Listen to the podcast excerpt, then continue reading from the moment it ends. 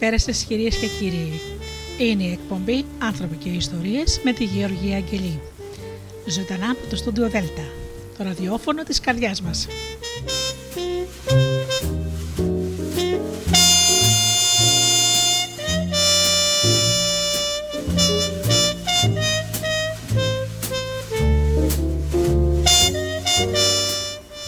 Καλησπέρα αγαπημένοι μου φίλοι, καινούρια ραδιοφωνική σεζόν αρχίζει σήμερα 2 Σεπτεμβρίου του 2022. Σας καλωσορίζω λοιπόν στη νέα σεζόν τη ραδιοφωνική, καινούργιες εκπομπές, καινούργιες προοπτικές, καινούργιες παρουσιάσεις και πολύ ενδιαφέροντα θέματα, αυτό σας το υπόσχομαι. Σήμερα λοιπόν θα μοιραστώ μαζί σας ε, αποσπάσματα από το βιβλίο «Ζήτα το σωστά και θα σου δοθεί» που έχει γράψει η Βίκη Χατζηβασιλείου σε συνεργασία με το Χάρη Παπαδόπουλο και κυκλοφορεί από τις εκδόσεις Κλειδάριθμος.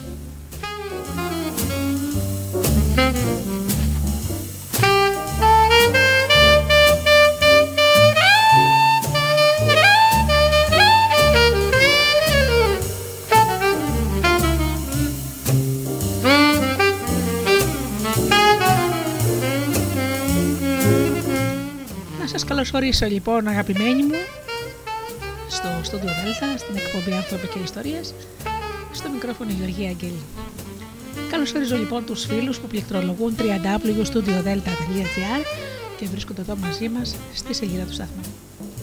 Να καλησπέρισω και τους φίλους που μας ακούν από τις μουσικές ε, σελίδες τις οποίες φιλοξενούμαστε όπως είναι το Live24 και το Greek Radio. Επίσης να καλησπέρισω τους φίλους που μας ακούν από κινητά και tablets να καλησπερίσω τους φίλους που μας ακούν από το APE που έχουμε στο Google Play στην ενότητα ραδιόφωνο Ελλάδα FM. Να καλησπερίσω τους συνεργάτες μου, τον Τζίμι, την Αφροδίτη και την Ωρα. Θα ξεκινήσουμε λοιπόν με τραγούδι.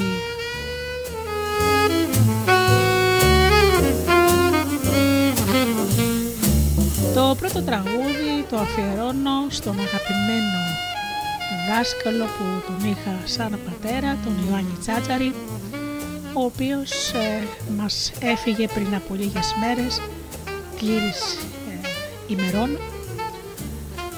Τον ευχαριστώ για τη σοφία που μου μετέδωσε σε μένα, τα πράγματα που έμαθα μαζί του όλα αυτά τα χρόνια και την αγάπη του με την οποία με τήληξε εμένα την αδελφή μου και τους ανθρώπους που αγαπώ.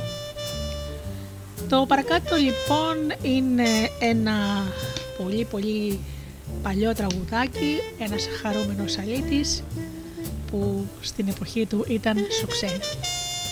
Κύριε Ιωάννη, σας αγαπώ πολύ και πάντα ένα κομμάτι της καρδιάς μου θα είναι δικό σας.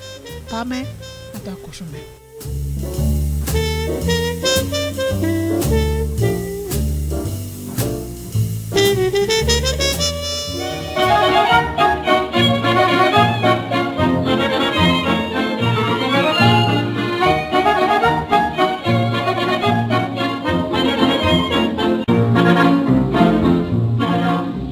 Αν είμαι φτωχός μου μένει ευτυχώς καρδιά πονέ το χρυσάφι κι αν κάτι συμβεί κι αυτό θα διαβεί ποτέ μου δεν μένω στο ράφι τη φτώχεια γλεντώ με λάφα σολοδό διαρκώς τραγουδώ σαν κανάρι.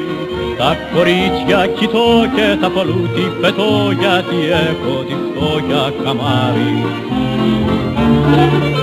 στους δρόμους γυρνώ, γελάω ή πονώ, μα ήλιο με μπόρα με νέφη.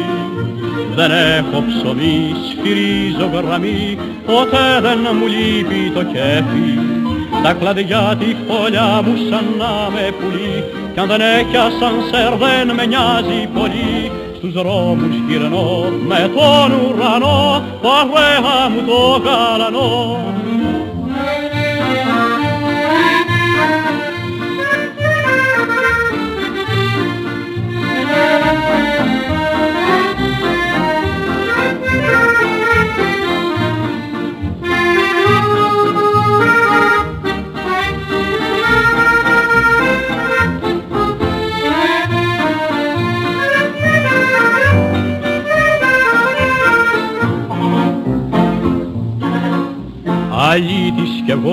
Διαρκώς νοσταλαγώ, μα γέλιο το να κάνω τον πόνο.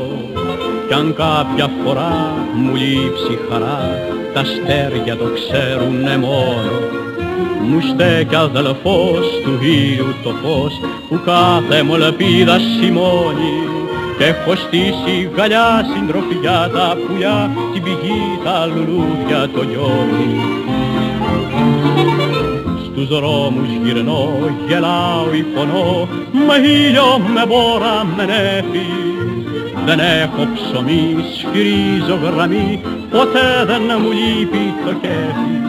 Στα κλαδιά τη φωλιά μου σαν να με πουλί, κι αν δεν έχει ασανσέρ δεν με νοιάζει πολύ.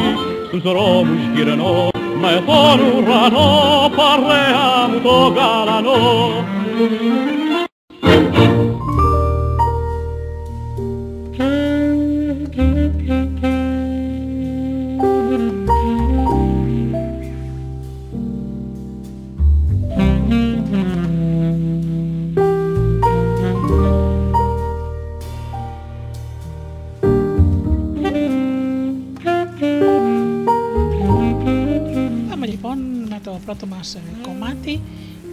Πώς γίνεται θετική μια σχέση που έχει και έντονους περιορισμούς. Αρκετές φορές υπάρχει στη ζωή μας κάποιο πρόσωπο για το οποίο νιώθουμε πως το έχουμε αποθυμένα. Δηλαδή του κρατάμε μαζεμένα πράγματα. Εάν λοιπόν αυτά τα αποθυμένα δεν μπορούν και δεν αφορούν ε, σε εκ μέρους του ακραίες συμπεριφορές όπως είναι η άσκηση της βίας και θέλουμε αυτό το πρόσωπο να εξακολουθήσει να υπάρχει στη ζωή μας και το συγκεκριμένο πρόσωπο να διευκρινίσω ότι ενδέχεται να είναι γονιός, ε, σύζυγος, σύντροφος, εργοδότης ή φίλος, μπορούμε να μετατρέψουμε την περιοριστική στάση που έχουμε απέναντί τους σε θετική. Με ποιο τρόπο μπορούμε να το κάνουμε αυτό; Καταρχάς, χρειάζεται να βρούμε τους διάφορους λόγους για τους οποίους μπορούμε να είμαστε ευγνώμονε σε αυτόν τον άνθρωπο. Είναι σημαντικό να αναγνωρίσουμε το καλό που μας προσφέρει αυτός ο συγκεκριμένος άνθρωπος. Να εστιάσουμε σε αυτό το καλό και να νιώσουμε αληθινή ευγνωμοσύνη να εκπέμπουμε αυτή την ευγνωμοσύνη. Σε αυτό το σημείο θέλω να σας επενθυμίσω πως ε, το καλό μπορεί να είναι ακόμα και μια ενδεχομένη μαθητεία που χρειάζεται να περάσουμε για να κατανοήσουμε περισσότερο τον εαυτό μας και τους άλλους, να αποκτήσουμε ενδυνάμωση ή να γίνουμε πιο χαλαροί μέσα μας. Για να σας εξηγήσω λεπτομερώς τη διαδικασία που χρειάζεται να ακολουθήσουμε σε μια τέτοια περίπτωση, θα μοιραστώ μαζί σας ένα αληθινό παράδειγμα, έτσι όπως ακριβώς συνέβη στη διάρκεια ενός σεμιναρίου βιωματικής αυτογνωσίας του Χάρη, στο οποίο συμμετείχα. Καθώς ο Χάρης ανέλυε το θέμα των σχέσεων, αναφέρθηκε σε μια κοπέλα, τη Χρήσα, η οποία περιβρισκόταν επίσης στην αίθουσα. Διευκρίνησε λοιπόν πως περίπου για μια 20 ετία είναι πολύ καλός φίλος με τη Χρήσα, Ωστόσο, όπως είπε, υπάρχουν φορές που εκείνη είναι τόσο απόλυτη σε κάποια πράγματα ώστε τον εκνευρίζει αφάνταστα. Σε αρκετές περιπτώσεις, μάλιστα, τον έχει, τον έχει φέρει σε σημείο να σκεφτεί να διακόψει ακόμα και τη φιλία μαζί της. Η φράση του αυτή, όπως ήταν εύλογο, ευνηδίασε τη χρήσα. Όπως και όλους μας, βέβαια. Ο Χάρης πάντως συνέχισε επισημένοντα πως θέλει να είναι ειλικρινής, ειδικά με τους ανθρώπους που είναι φίλοι του. Έτσι λοιπόν, αυτό που αισθάνεται θέλει να το λέει ευθέως. Αυτό ομολογώ πως είναι και δικό μου χαρακτηριστικό και ίσως γι' αυτό να εκτίμησα και το χάρη. Συμπλήρωσε ωστόσο πως το γεγονός ότι πολλές φορές τον εξωθεί σε αυτό το σημείο η Χρήσα δεν είναι την πραγματικότητα της 20 ετού φιλίας τους και υπάρχουν πολλοί λόγοι που σε όλο αυτό το διάστημα νιώθει πραγματικά ευγνώμων απέναντί της. Άρχισε μάλιστα να αναφέρεται ενδεικτικά σε κάποιους από αυτούς τους λόγους επισημένοντα όμως πως ο πιο σημαντικός λόγος για εκείνον, αυτός για τον οποίο νιώθει περισσότερο ευγνώμων στη χρήση, είναι ο λόγος που θα σημειώσει στον πίνακα. Έγραψε λοιπόν. Είμαι ευγνώμων στη φίλη μου τη Χρήζα για την πολύτιμη συμπαράστασή της σε μια καθοριστική για μένα περίοδο όταν μόλις είχα ανοίξει το γραφείο του Σλίμερ στο Περιστέρι. Η Χρήσα μίλησε στον κύκλο της για μένα και για τη δουλειά που κάνουμε στο Σλίμερ και κάποια από τα πρώτα μέλη του γραφείου μας ήταν άνθρωποι από το περιβάλλον της. Θα το θυμάμαι για πάντα αυτό. Είμαι ευγνώμων, ευγνώμων, ευγνώμων. Έτσι λοιπόν, κάθε φορά που όπως μας εκμεστηρεύτηκε προηγουμένως η χρήση τον εκνευρίζει τόσο ώστε να θέλει να διαλύσει τη φιλία μαζί της, ανακαλεί στη μνήμη του αυτόν ειδικά το λόγο για τον οποίο νιώθει μια τεράστια γνωμοσύνη απέναντί της και τον αντιπαραβάλλει στον εκνευρισμό που νιώθει εκείνη τη στιγμή. Λέει δηλαδή, μπορεί τώρα η χρήση να με εκνευρίσει τόσο, ώστε να θέλω ακόμα και να διακόψω τη φιλία μαζί της. Χρειάζεται όμως να αναλογιστώ πόσο βαθιά ευγνώμων είμαι στη χρήση για την πολύτιμη συμπαράστασή της σε μια καθοριστική για μένα περίοδο, όταν μόλις είχα ανοίξει το γραφείο του Σλίμερ στο περιστέρι. Και έτσι καταλαγιάζει μέσα μου ο εκνευρισμός, καθώς σκέφτεται. Ε, καθώς σκέφτομαι και αισθάνομαι γνώμων για την παρουσία της χρήσας στη ζωή μου. Τότε η κοπέλα που όλο το διάστημα τον παρακολουθούσε με προσοχή χαμογέλασε και το είπε πως και εκείνη νιώθε το ίδιο. Εδώ ολοκληρώνεται με το παράδειγμα, το οποίο όπως ανέφερα με τη σύμφωνη γνώμη του Χάρη, επειδή το θεωρώ πλήρως αντιπροσωπευτικό για την ανάδειξη της θετικότητας σε μια σχέση που έχει και περιοριστικές πλευρές. Είναι βέβαιο πως τέτοιες σχέσεις έχουμε όλοι μας και αυτό καλούμαστε να κάνουμε κάτι ανάλογο. Χρειάζεται δηλαδή να σκεφτούμε τους λόγους που είμαστε ευγνώμονες στο άτομο για το οποίο έχουμε διάφορα αποθυμένα, να επιλέξουμε τον πιο σημαντικό λόγο ευγνωμοσύνης για μας και να εστιάσουμε σε αυτόν. Όταν νιώσουμε μάλιστα έτοιμοι, μπορούμε να επικοινωνήσουμε έστω και τηλεφωνικά με το συγκεκριμένο άτομο και να του πούμε το ευχαριστώ μας. Είναι βέβαιο πως θα έχουμε μια θετική ανταπόκριση.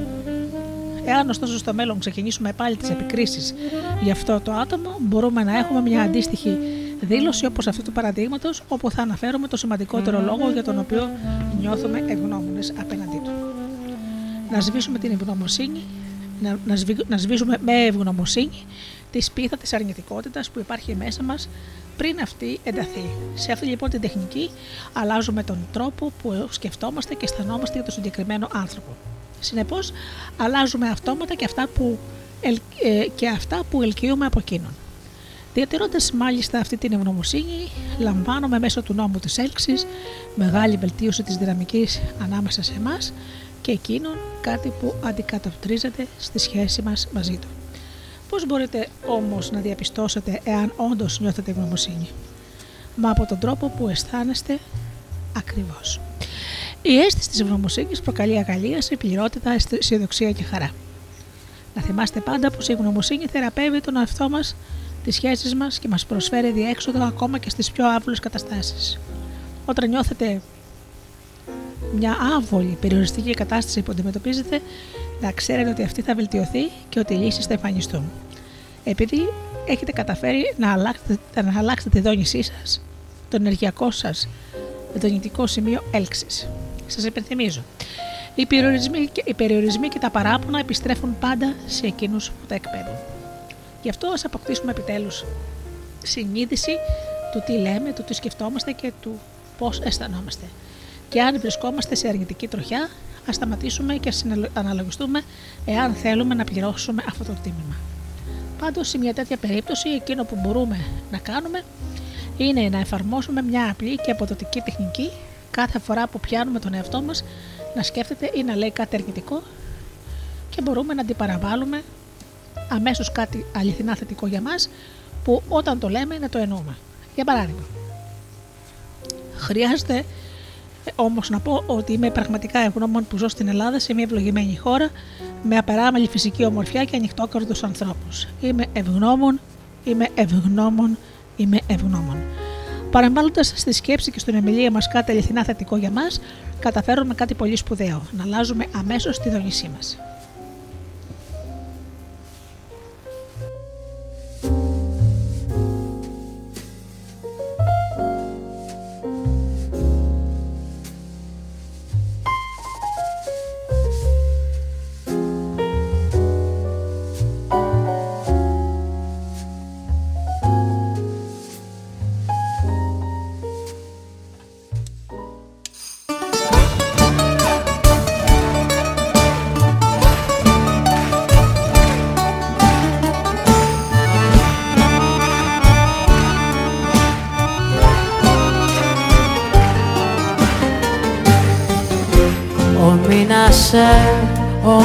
Μήνας έχει δεκατρεις. Καταραμένη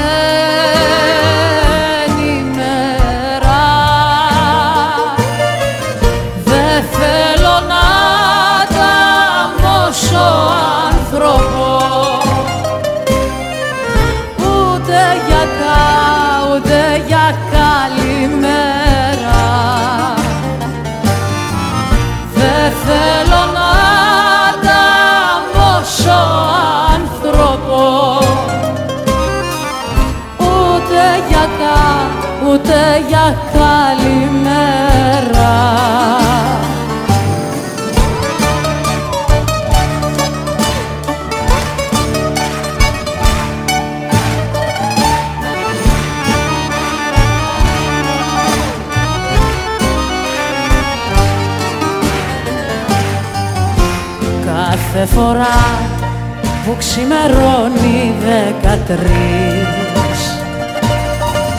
Δεν βγαίνω από το κρεβάτι. Κλειδώνω πόρτες και παράθυρα. Μα πού να κλείμα, πού να κλείσω μάτι Κλειδώνω πόρτες και παράθυρα. Μα πού να κλείμα, πού να κλείσω μάτι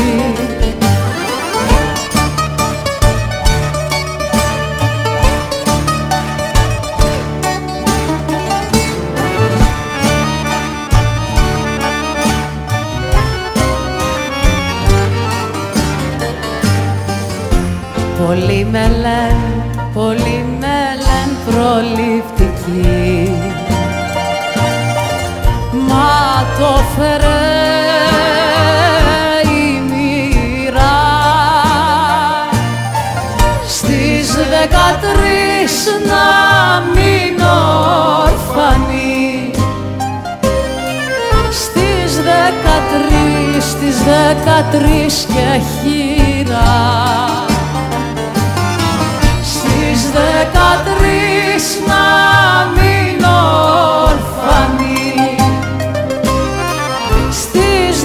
δεκατρεις, στις δεκατρεις και χείρα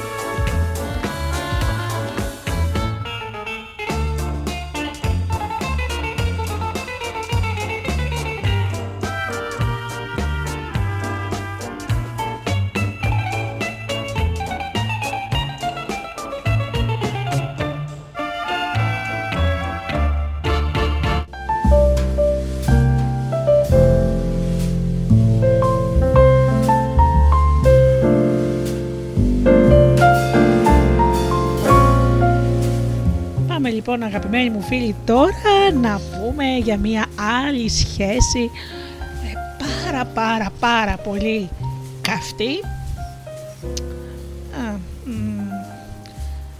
θα έλεγα, να, θα έλεγα και ερωτική αλλά δεν ισχύει για όλους τους ανθρώπους όμως είναι πάρα πάρα πολύ καυτή και αυτή δεν είναι άλλη από τη σχέση μας με τα χρήματα. Πάμε λοιπόν τώρα σε έναν από τους βασικούς τομείς της ζωής που μας απασχολεί όλους, το οικονομικό.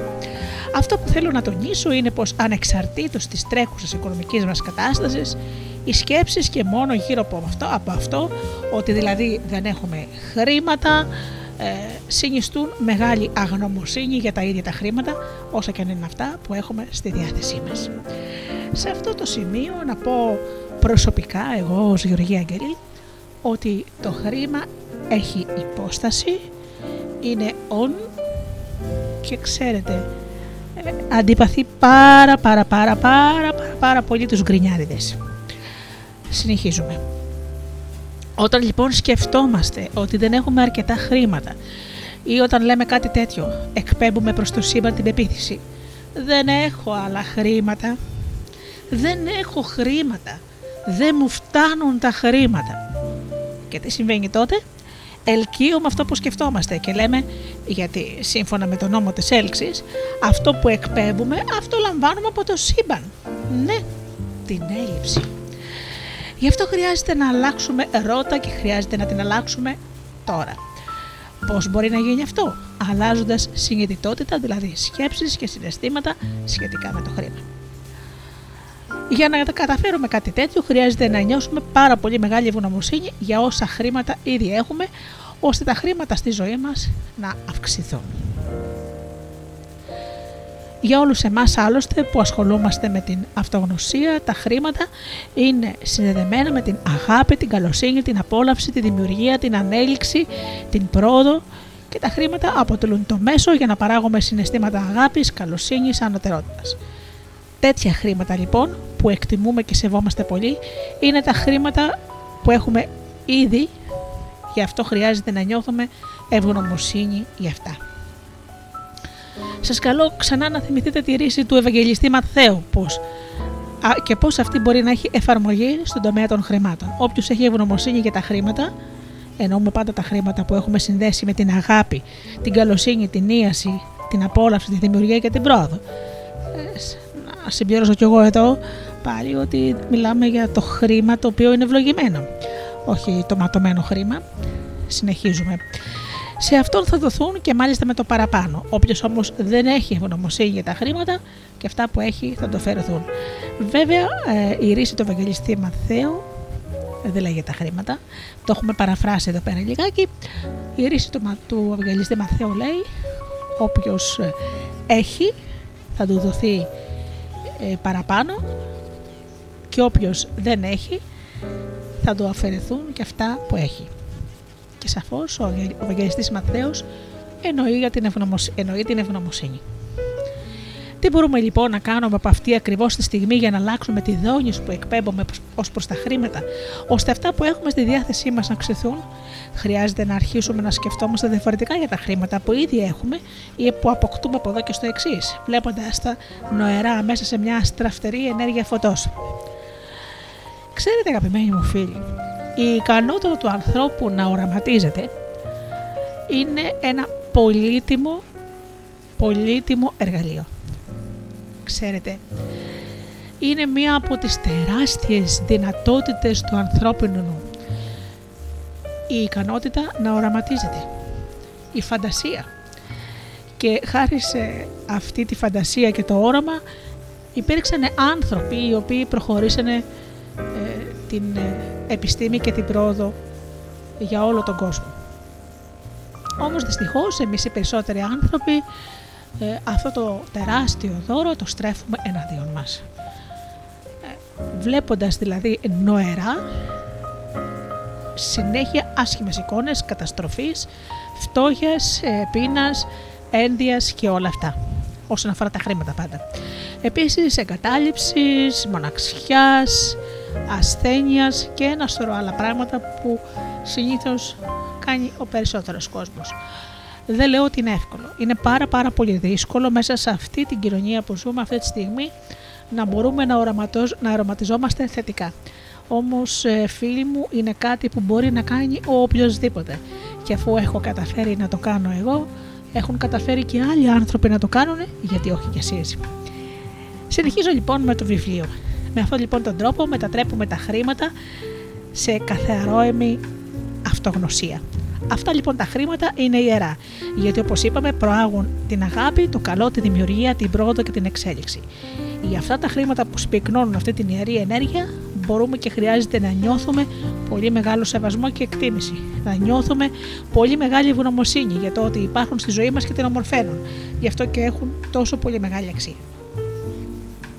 Πριν από λίγες μέρες, ε, στην περιοχή από όπου κατάγομαι, ε, κατάγομαι από την Ετωλοκαρνανία, στη μεγαλύτερη πόλη λοιπόν της Ετωλοκαρνανίας, στο Αγρίνιο, ένας ε, πάμφτωχος ε, συμπολίτης μας ε, βρήκε σε ε, μια ταβέρνα βρήκε μια τσάντα η οποία περιείχε μέσα 4.000 ευρώ.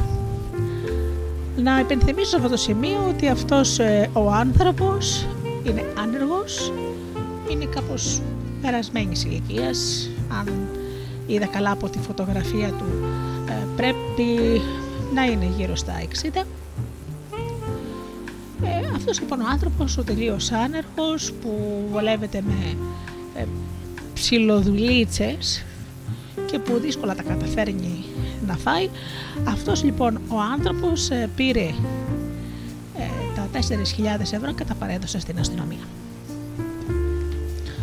Είναι μία αντιμετώπιση του χρήματος από έναν άνθρωπο που πραγματικά τα σέβεται. Αυτός λοιπόν ο άνθρωπος που δεν είχε απολύτως τίποτα και μάλιστα ε, είχε μπει και στο στόχαστρο των συμπολιτών. Ε, ξέρετε, όπως στις κλειστές κοινωνίες οι άνθρωποι μπαίνουν στο περιθώριο πάρα πολύ εύκολα και δέχονται το σαρκασμό και την ηρωνία του περισσότερου κόσμου. Δεν μπορώ να πω για, τους, για όλους. Αυτός λοιπόν ο άνθρωπος με όλη την τιμιότητα σκέφτηκε ότι αυτά τα χρήματα ανήκουν σε κάποιον άλλον και σεβόμενος τα πήγε στο παρέδωσε στην αστυνομία. Ύστερα από λίγη ώρα οι άνθρωποι που τα ξέχασαν ήρθαν πάλι στο σημείο στην, στο, στην ταβέρνα εκεί που τα είχαν αφήσει ε, λέγοντας αν ήταν την τσάντα και όποιος τη βρήκε ε, να κρατήσει το ποσό γιατί αυτά τα χαρτιά που ήταν μέσα ήταν, πάρα, ήταν πολύτιμα. Εκεί λοιπόν τους ε, ε, ενημερώσανε ότι ο άνθρωπος αυτός που τα βρήκε τα παρέδωσε στην αστυνομία. Έτσι λοιπόν βρήκαν την τσάντα και τα χρήματα ακέραια. Και σε ευγνωμοσύνη, γιατί αυτό το πράγμα, ξέρετε, η ευγνωμοσύνη είναι τεράστιο πράγμα. Η ευγνωμοσύνη λοιπόν τους οδήγησε στο να δώσουν ένα αρκετά καλό χρηματικό ποσό στον άνθρωπο αυτό και να του ψωνίσουν διάφορα αντικείμενα ε, που του έλειπαν ε, από το σπίτι του. Θέλω λοιπόν να πω με αυτό το, το, το πράγμα ότι όταν είσαι ευγνώμων για τα χρήματα και όταν σκέφτεσαι να δημιουργήσεις και να κάνεις ωραία πράγματα με αυτό, δεν μπορείς να γίνεις κλέφτης. Δεν μπορείς να γίνεις απατεώνας. Δεν γίνεται να σκοτώσεις και να ε, εκμεταλλευτείς άλλους ανθρώπους γι' αυτό. Όταν λοιπόν δίνεις τέτοια ενέργεια στα χρήματα, της αγάπης, της προόδου και της δημιουργίας, τα χρήματα αυτά θα είναι ευλογία στη ζωή σου για σένα και για τους ανθρώπους που αγαπάς.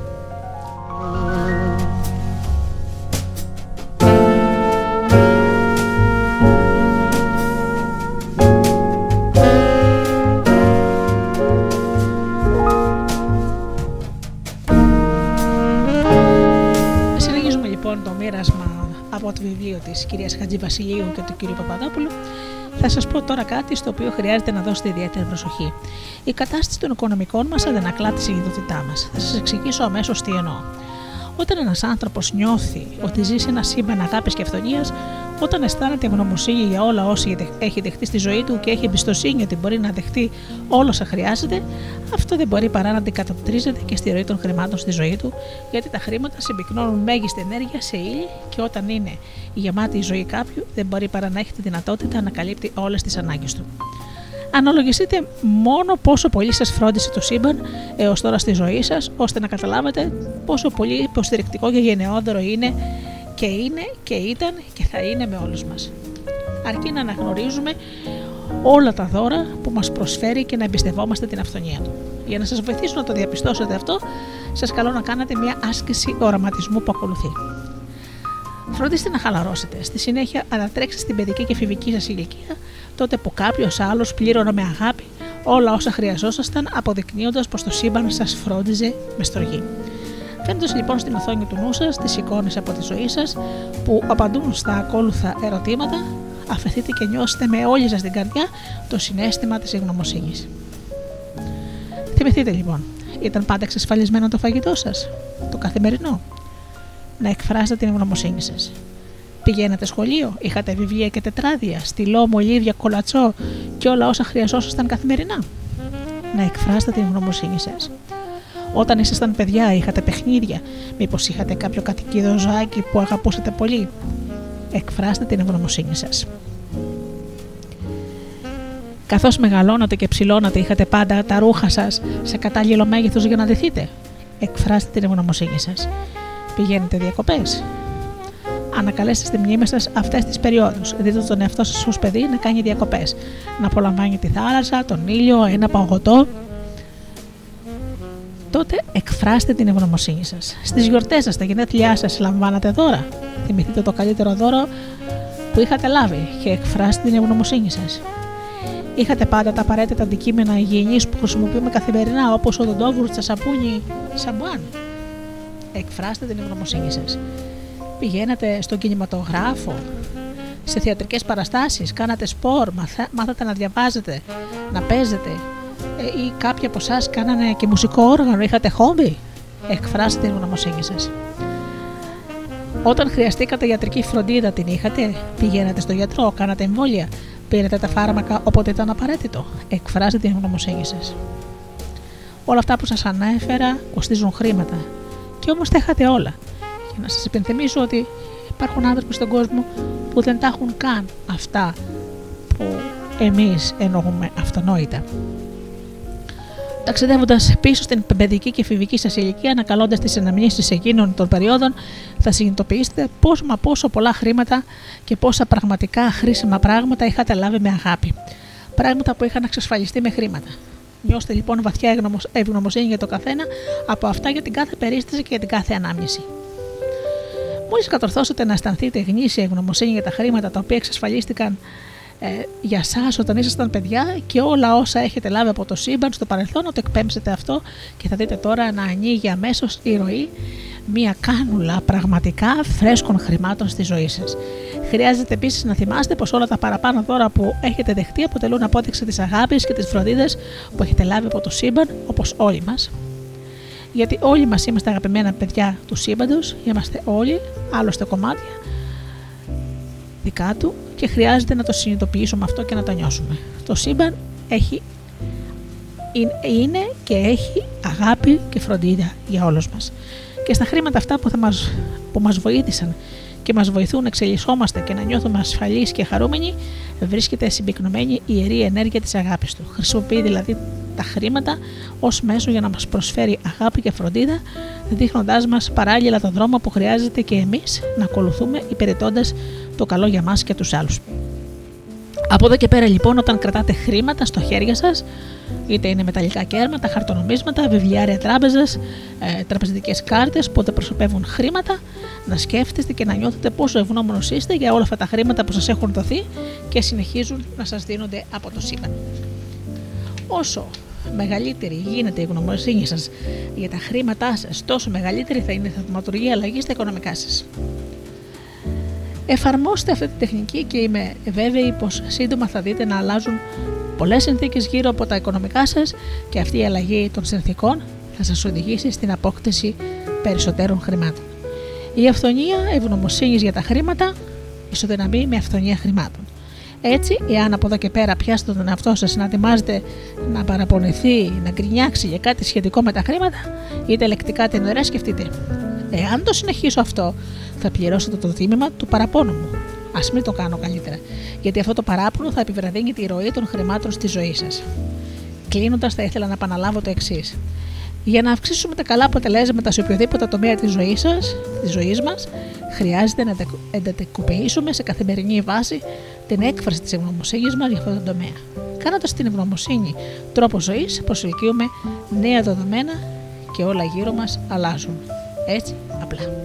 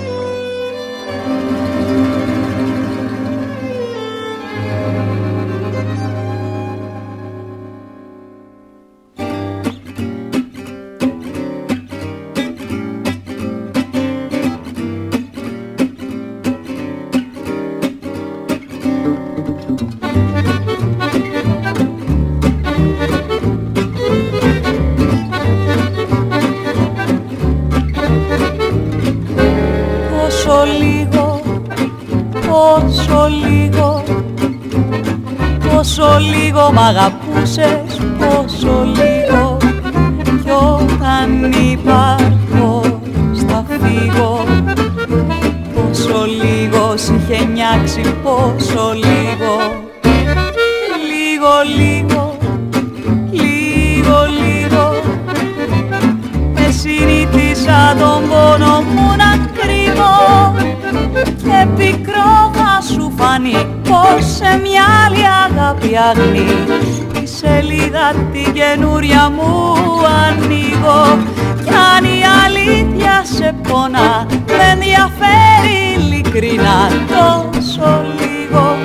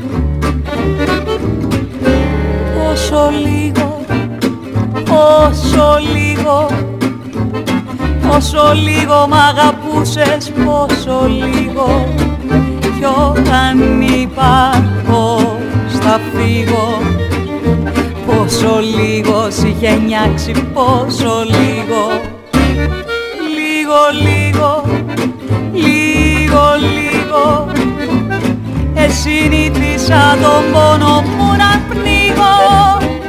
Και πικρό θα σου φανεί πως σε μια άλλη αγάπη αγνή Τη σελίδα την καινούρια μου ανοίγω. Κι αν η αλήθεια σε πονά με ενδιαφέρει ειλικρινά τόσο λίγο, τόσο λίγο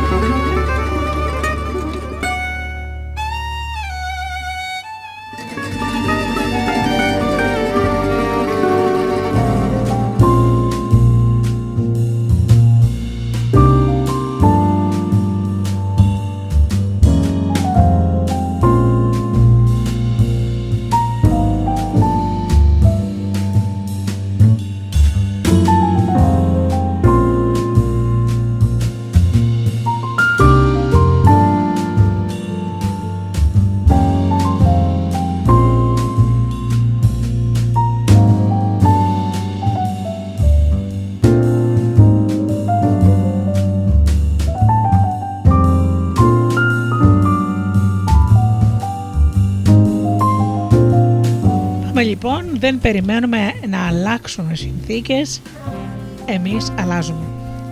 Θέλω να γνωρίζετε πως το μυστικό για να έχουμε καλύτερα αποτελέσματα στη ζωή μας είναι να αλλάξουμε τη δόνηση της ενέργειας που εκπέμπουμε.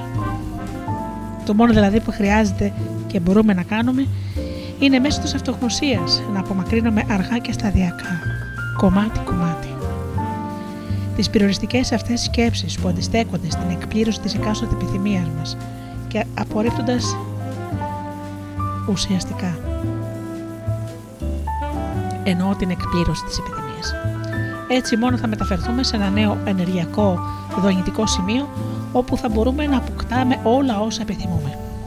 Συνεπώς δεν επιλέγουμε να μεταθέσουμε τη δική μας ευθύνη για την ευτυχία μας στις εκάστοτε εξωτερικές συνθήκες, εμείς φτιάχνουμε τη δονητική συχνότητα της ύπαρξής μας, έτσι ώστε αυτή να ταιριάζει με τη δονητική συχνότητα της εκάστοτε επιθυμίας μας. Οι σκέψεις μας και τα συναισθήματά μας είναι το δονητικό σημείο έλξης μας. Επομένως, φτιάχνουμε το δονητικό σημείο της έλξης της δικής μας. Και αυτό το κάνουμε γιατί το σύμπαν με τους νόμους που το διέπουν ανταποκρίνεται πάντα και με απόλυτη ακρίβεια στην ενεργειακή δόνηση που εμείς κάθε φορά εκπέμπουμε. Σε αυτό το σημείο λοιπόν φίλοι μου να πω κι εγώ το εξής. Ξέρετε, οι συμπαντικοί νόμοι ισχύουν όλη την ώρα. Δεν σταματούν ποτέ. Και δεν κάνουν διακρίσεις. Να σας φέρω ένα παράδειγμα. Ισχύει ο νόμος της βαρύτητας, σωστά; Αν ε, πέσεις από ένα κτίριο 10 ορόφων. Όσο καλός άνθρωπος και να είσαι. Άμα φτάσεις κάτω θα διαλυθείς. Αυτό ισχύει. Ισχύει ο νόμος, ε, φυσικός νόμος της θερμότητας, του ψύχους.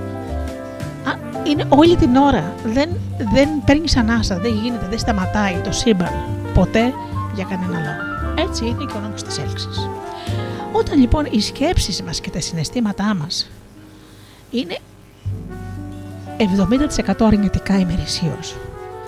Πραγματικά περιμένετε να φτιάξει κάτι στη ζωή σας; Ξέρετε ποιο είναι το μυστικό; Να προσπαθήσετε να αλλάξετε τις ισορροπίες. Δηλαδή, λένε οι επιστήμονες ότι κάνουμε περίπου 60.000 σκέψεις ημερησίως. Θα ήταν πάρα πάρα πολύ κουραστικό να μπορέσουμε να τις ελέγξουμε όλες αυτές. Όχι αλλά μπορούμε όμως να ελέγξουμε το συνέστημα που έχουμε όταν σκεφτόμαστε. Το πρώτο στάδιο είναι να κάνουμε τις σκέψεις μας να φτάσουμε στην αναλογία 50-50. Δηλαδή 50 θετικές, 50 αρνητικές. Πρώτο βήμα αυτό. Το δεύτερο βήμα είναι να κάνουμε 51% θετικές και 49% αρνητικές αυτή η αλλαγή της ισορροπίας έστω και του 1% θα φέρει στη ζωή σας αποτελέσματα που δεν περιμένετε και γι' αυτό σας μιλώ από προσωπική πείρα. Όσο αλλάζετε τις αναλογίες, όσο δηλαδή οι θετικές σκέψεις είναι περισσότερες, τόσο πιο, μεγα...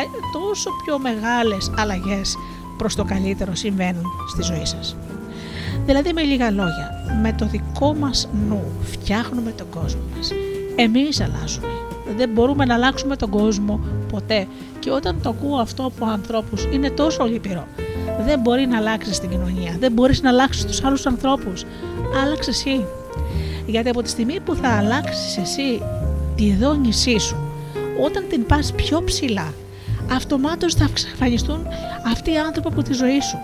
Ξέρετε, οι άνθρωποι που έχουν χαμηλές δονήσεις δεν αντέχουν αυτούς που έχουν υψηλές. Και να σας πω και κάτι, είναι σαν να είναι, σαν να είναι αόρατοι. Και έχουν γίνει και επιστημονικά πειράματα πάνω σε αυτό. Έτσι λοιπόν, όταν εδώ πέρα το βιβλίο μας λέει ε, οι σκέψεις και τα συναισθήματά μας είναι το δονητικό σημείο της έλξης μας. Να ξέρετε ότι έχουμε το απόλυτο, τον απόλυτο έλεγχο στη ζωή μας μόλις καταφέρουμε να ελέγξουμε αυτά τα δύο αν συνεχίζουμε να αντιδράμε, αγαπημένοι μου φίλοι, στα γεγονότα, δηλαδή να είμαστε ευτυχισμένοι και δυστυχισμένοι, ανάλογα με το τι συμβαίνει εκεί έξω, τότε η ζωή μας πραγματικά είναι έρμεο των καταστάσεων. Είσαι ένα πλάσμα δυστυχώς το οποίο είναι τηλεκατευθυνόμενο. Άλλοι έχουν το κοντρόλ της ζωής σου. Το επιτρέπεις αυτό; Και σκέψω λιγάκι. Πόσο ωραία θα ήταν να υπάρχουν πράγματα στη ζωή σου που πραγματικά επιθυμείς.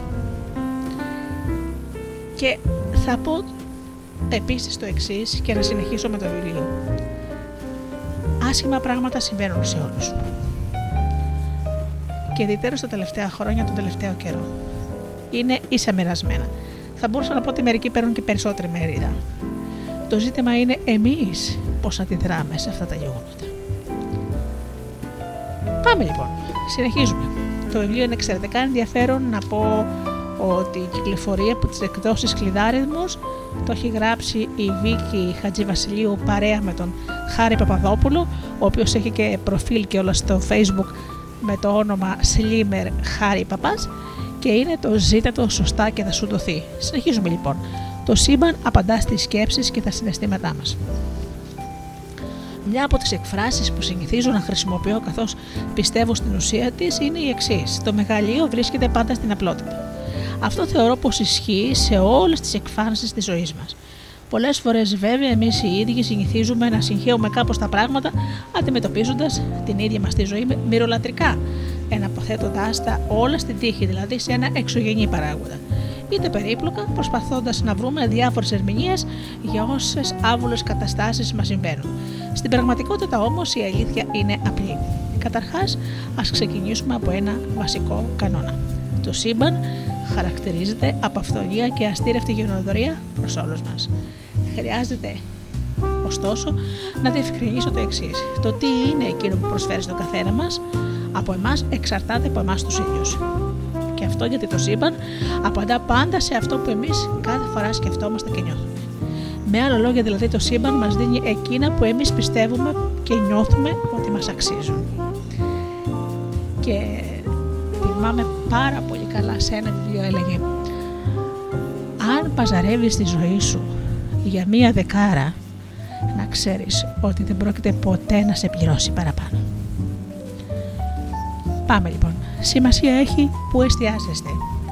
Σίγουρα θα γνωρίζετε κάποιους ανθρώπους ή θα έχετε ακούσει για κάποιους που ενώ θεωρητικά είναι ευκατάστατοι, συνεχώς παραπονιούνται για τα οικονομικά τους. Μπορεί αυτό να φαίνεται παράδοξο, όμως είναι η πραγματικότητα. Η δική τους πραγματικότητα, όπως εκείνη τη βιώνουν. Στον αντίποδα τώρα σίγουρα θα γνωρίζετε και κάποιους άλλους ανθρώπους που ενώ θεωρητικά οι οικονομικοί τους πόροι είναι περιορισμένοι, εκείνοι νιώθουν αυτάργοι και ευτυχείς καθώς έχουν τη δυνατότητα να εξυπηρετούν τις ανάγκες τους. Μπορεί αυτό να φαίνεται πάλι παράδοξο, όμως αυτή είναι η δική τους πραγματικότητα. Και στις δύο παραπάνω περιπτώσεις οι συγκεκριμένοι άνθρωποι είναι ειλικρινείς με τον εαυτό τους. Πώς δικαιολογείται όμως τότε αυτή η αντίφαση, η απάντηση είναι απλή. Σημασία έχει που εστιάζει την προσοχή του καθένας. Αν εστιάζεστε αν εστιάζετε την προσοχή σας στην έλλειψη και τη στέρεση, τα συναισθήματα και τα αισθήματα που νιώθετε είναι άμεσα συναρτημένα με την έλλειψη και τη στέρηση. Προσελκύετε ανάλογες καταστάσεις ή γεγονότα στη ζωή σας. Συνεπώς, επιβεβαιώνεται η έλλειψη και η στέρηση. Αν όμως εστιάζεστε στην αυθονία, τα αισθήματα που νιώθετε είναι αισθήματα αυθονίας και προσελκύετε την αυθονία στη ζωή σας. Είμαστε αληθινά ευγνώμονες στη ζωή μας. Για να δούμε. Το σύμπαν είναι πλήρως υποστηρικτικό για όλους μας. Αρκεί όπως έχουμε πει να το εμπιστευόμαστε και να εκτιμάμε όλα όσα μας προσφέρει. Γιατί ανεξαρτήτως των όποιων συνθήκων βιώνει ο καθένας μας, πάντα μα πάντα υπάρχουν πολλοί λόγοι για τους οποίους οφείλουμε να νιώθουμε ευγνωμοσύνη. Κάποιοι ίσως έβλεπα αναρωτηθείτε, μα γιατί τότε τόσο πολλοί άνθρωποι δεν μπορούν να νιώθουν ευγνωμοσύνη επειδή έχουν κυρίαρχη μέσα τους την πεποίθηση της υστέρησης, την οποία αναφέρθηκα προηγουμένως. Και όταν κάποιος έχει την πεποίθηση της στέρηση, τότε όλη η προσοχή του είναι εστιασμένη εκεί, σε όσα δεν έχει δηλαδή, παραβλέποντας εντελώς όλα όσα έχει. Αυτό όμως έχει ως αποτέλεσμα ο ίδιος να θέτει εμπόδια στη ζωή του, αφού ναρκοθετεί την αυθονία των αγαθών που μπορεί και προτίθεται να του προσφέρει το σύμπαν. Μόλις ωστόσο συνειδητοποιήσει τους τόσους λόγους για τους οποίους μπορεί να είναι ευγνώμων και καταφέρει να νιώσει αληθινή ευγνωμοσύνη, τότε αρχίζει να αλλάζει θεαματικά η ζωή του. Συγκρατήστε το αυτό. Φως υπάρχει και πίσω από την σκοτεινή πτυχή μας. Είναι ευνόητο βέβαια πως είναι πιο εύκολο για κάποιον να νιώσει ευγνωμοσύνη για τα θετικά που υπάρχουν στη ζωή του. Θα σας πω όμως κάτι το οποίο χρειάζεται να προσέξετε ιδιαίτερω, καθώς είναι πάρα πάρα πολύ σημαντικό. Ακόμα και για τα άβολα γεγονότα που έρχονται στον δρόμο μας, χρειάζεται να νιώθουμε ευγνωμοσύνη, γιατί δεν έρχονται τυχαία. Τυχαιότητα άλλο στο σύμπαν δεν υπάρχει. Ο λόγος που εμφανίζονται άβολα γεγονότα στη ζωή μας είναι επειδή θέλουν κάτι να μας πούν, να μας δώσουν πολύτιμες γνώσεις και εμπειρίες που θα μας βοηθήσουν να βελτιωθούμε και να εξελιχθούμε. Θα σας αναφέρω μάλιστα και το εξής. Τα άβολα γεγονότα ή οι καταστάσεις που αντιμετωπίζουμε προσελκύονται από μια δική μας σκοτεινή πτυχή που αναδύεται και εκδηλώνεται με αυτόν τον τρόπο. Και όλοι οι άνθρωποι έχουμε σκοτεινές πτυχές. Στο σημείο αυτό όμως χρειάζεται να ξεκαθαρίσουμε πως οι όποιες άβολες καταστάσεις αντιμετωπίζουμε στη ζωή μας δεν αποσκοπούν στην τιμωρία μας. Απλώς εμείς έχουμε συνηθίσει να αποδίδουμε πάρα πολύ εύκολο το χαρακτηρισμό τιμωρία σε ό,τι μας ξεβολεύει, σε ό,τι ανατρέπει την τέλεια εικόνα μας, σε ό,τι θίγει τον εγωισμό μας.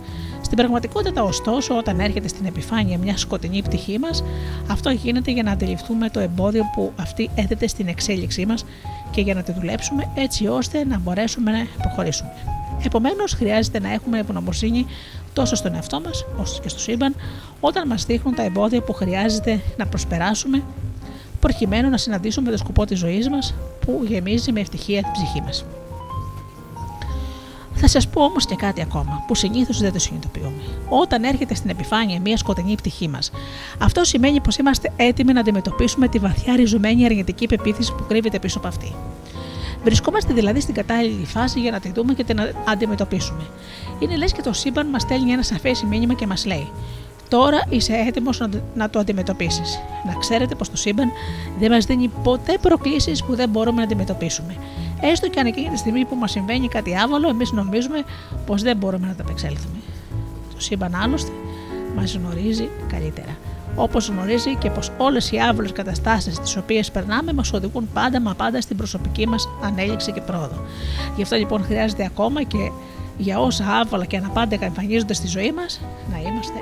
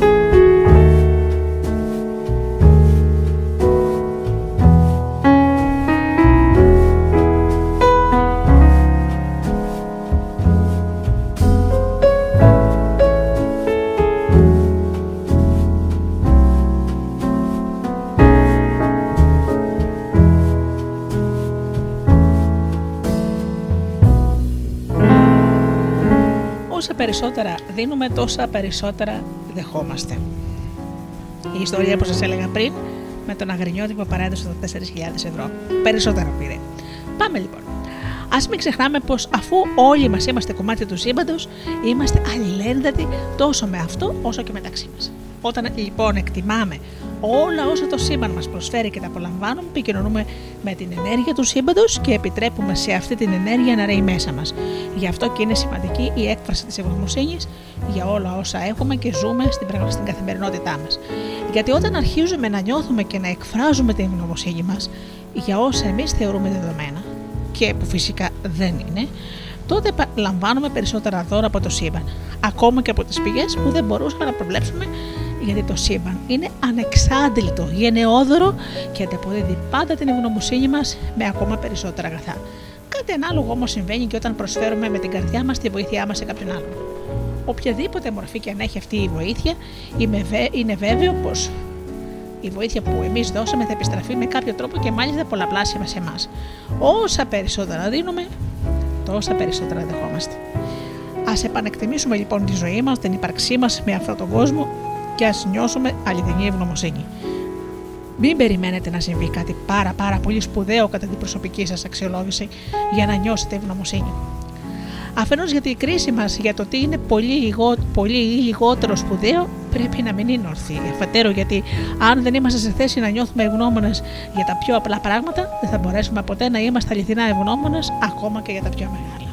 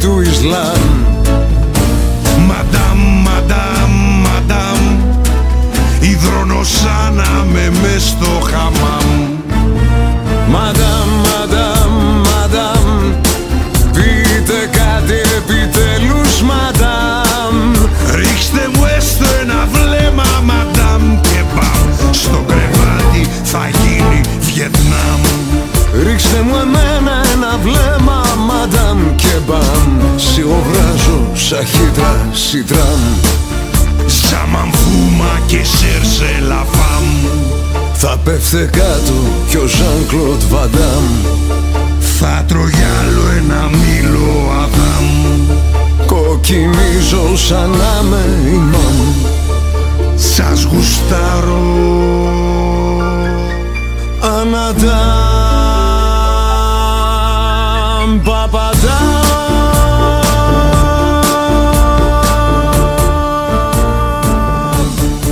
δεν υπάρχει κράτος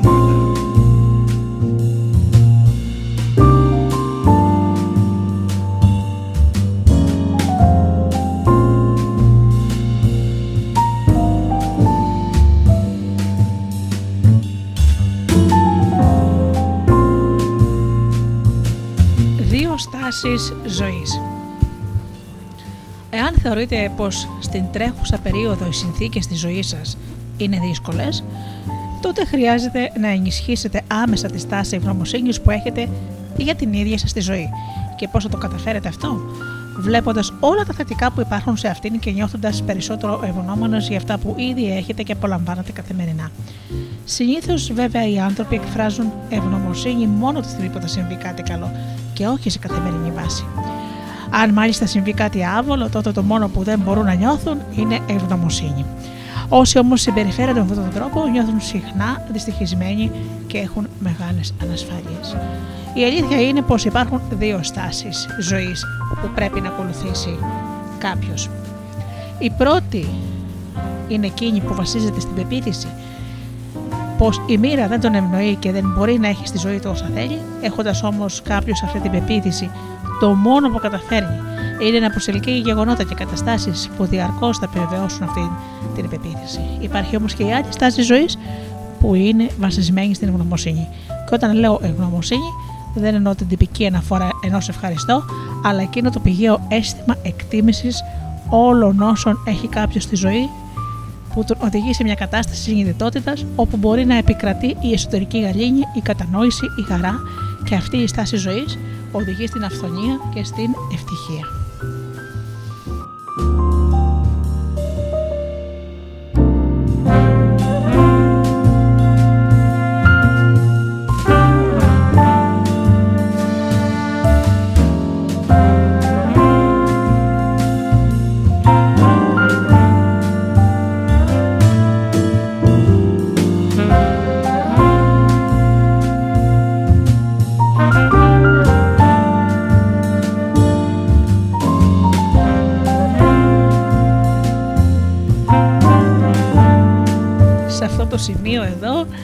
Οι δύο συγγραφείς σαφώς ε, αναφέρονται και στην αυτοεκπληρούμενη προφητεία.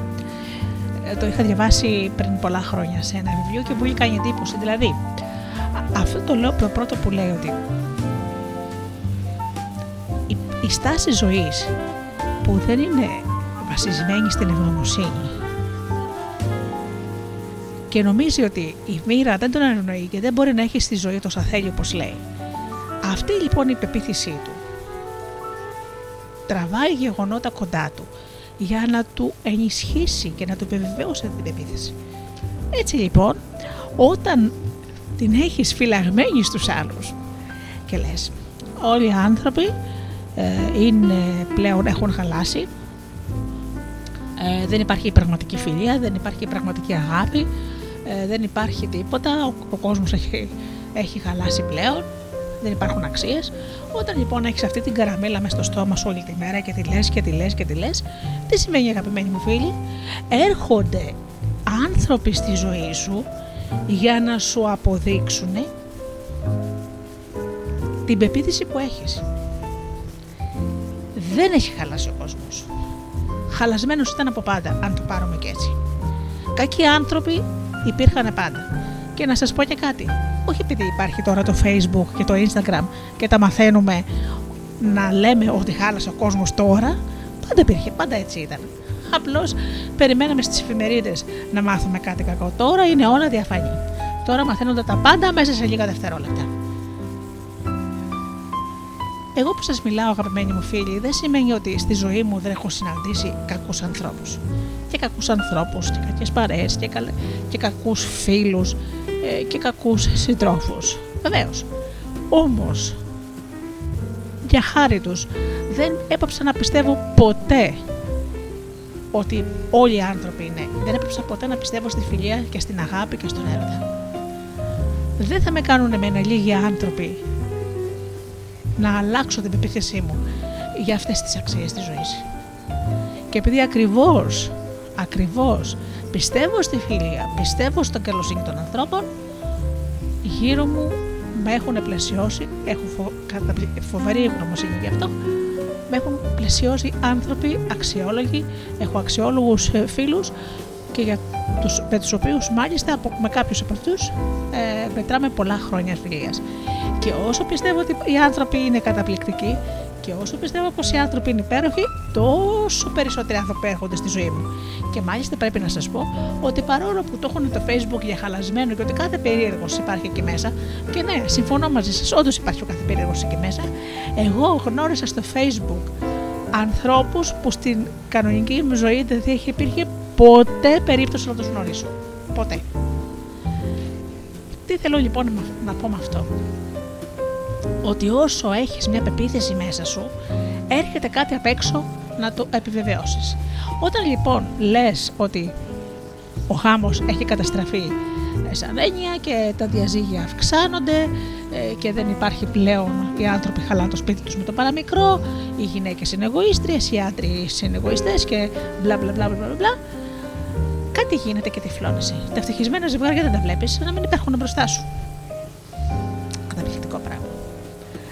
Θα σας μεταφέρω λοιπόν μία φράση, μία πεποίθηση, ε, ε, μία φράση μάλλον που άκουσα σε ένα κάποιο μεγάλο σεμινάριο αυτο, αυτοβελτίωσης, ε, πάρα πολύ γλαφυρό και το θυμάμαι περίπου τώρα που το, το είχα περίπου 10 χρόνια τώρα.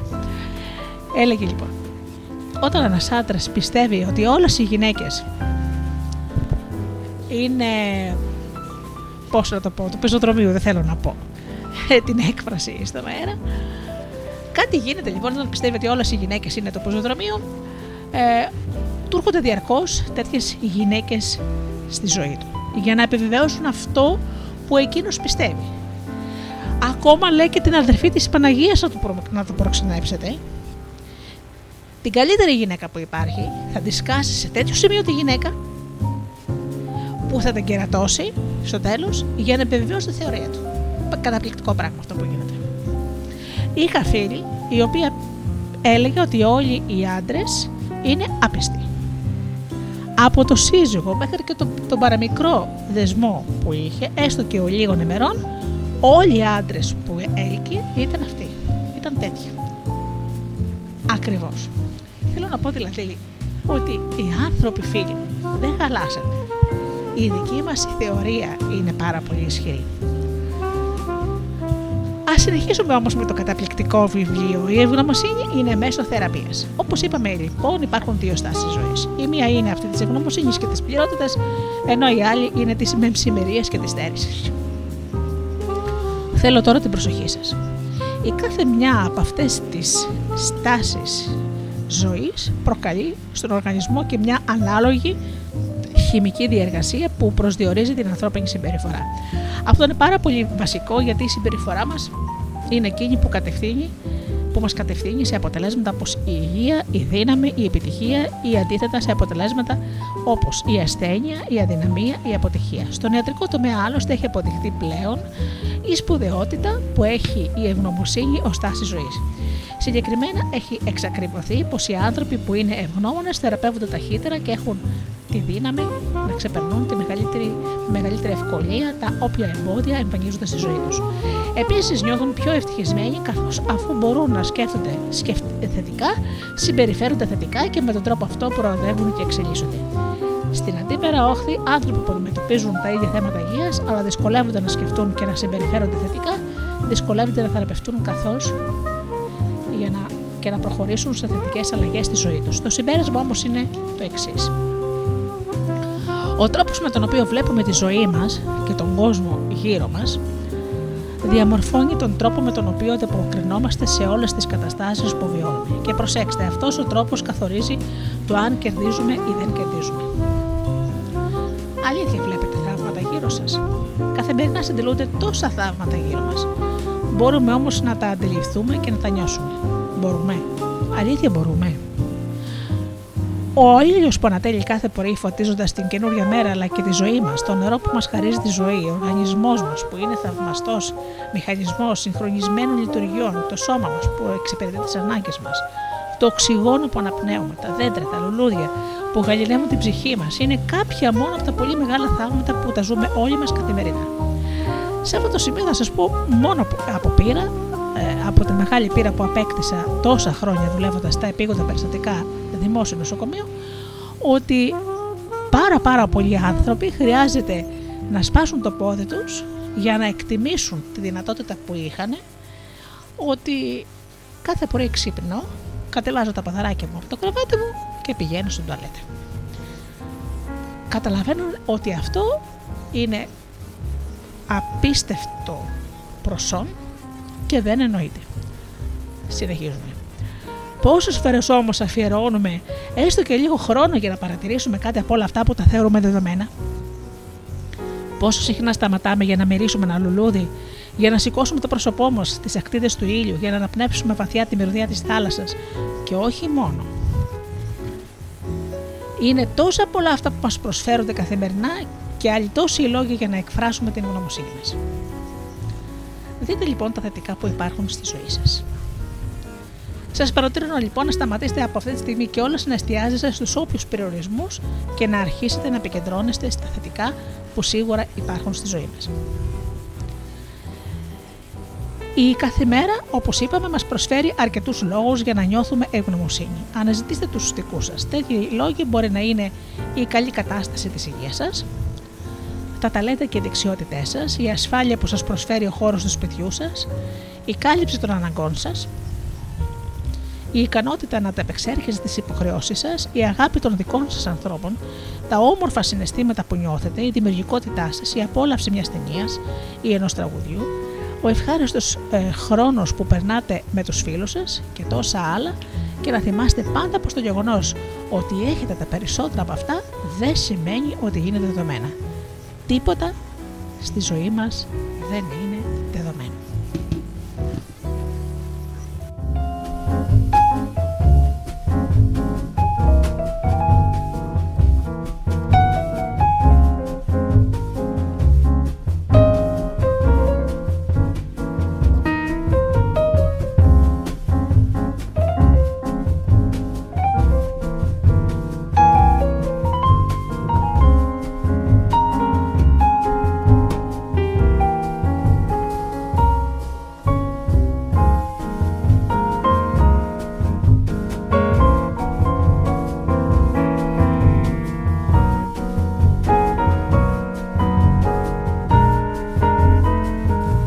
Συνεχίζουμε λοιπόν γκάτζο ντύλο για τη συνέχεια.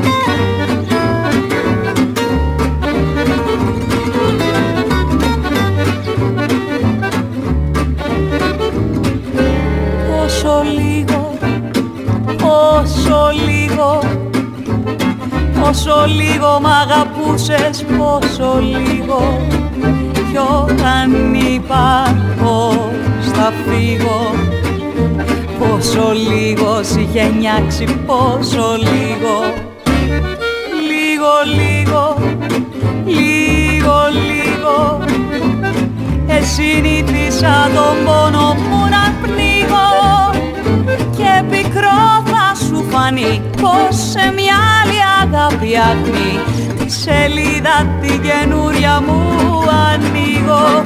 Κι αλήθεια σε πονά με ενδιαφέρει ειλικρινά τόσο λίγο, τόσο λίγο. Τόσο λίγο.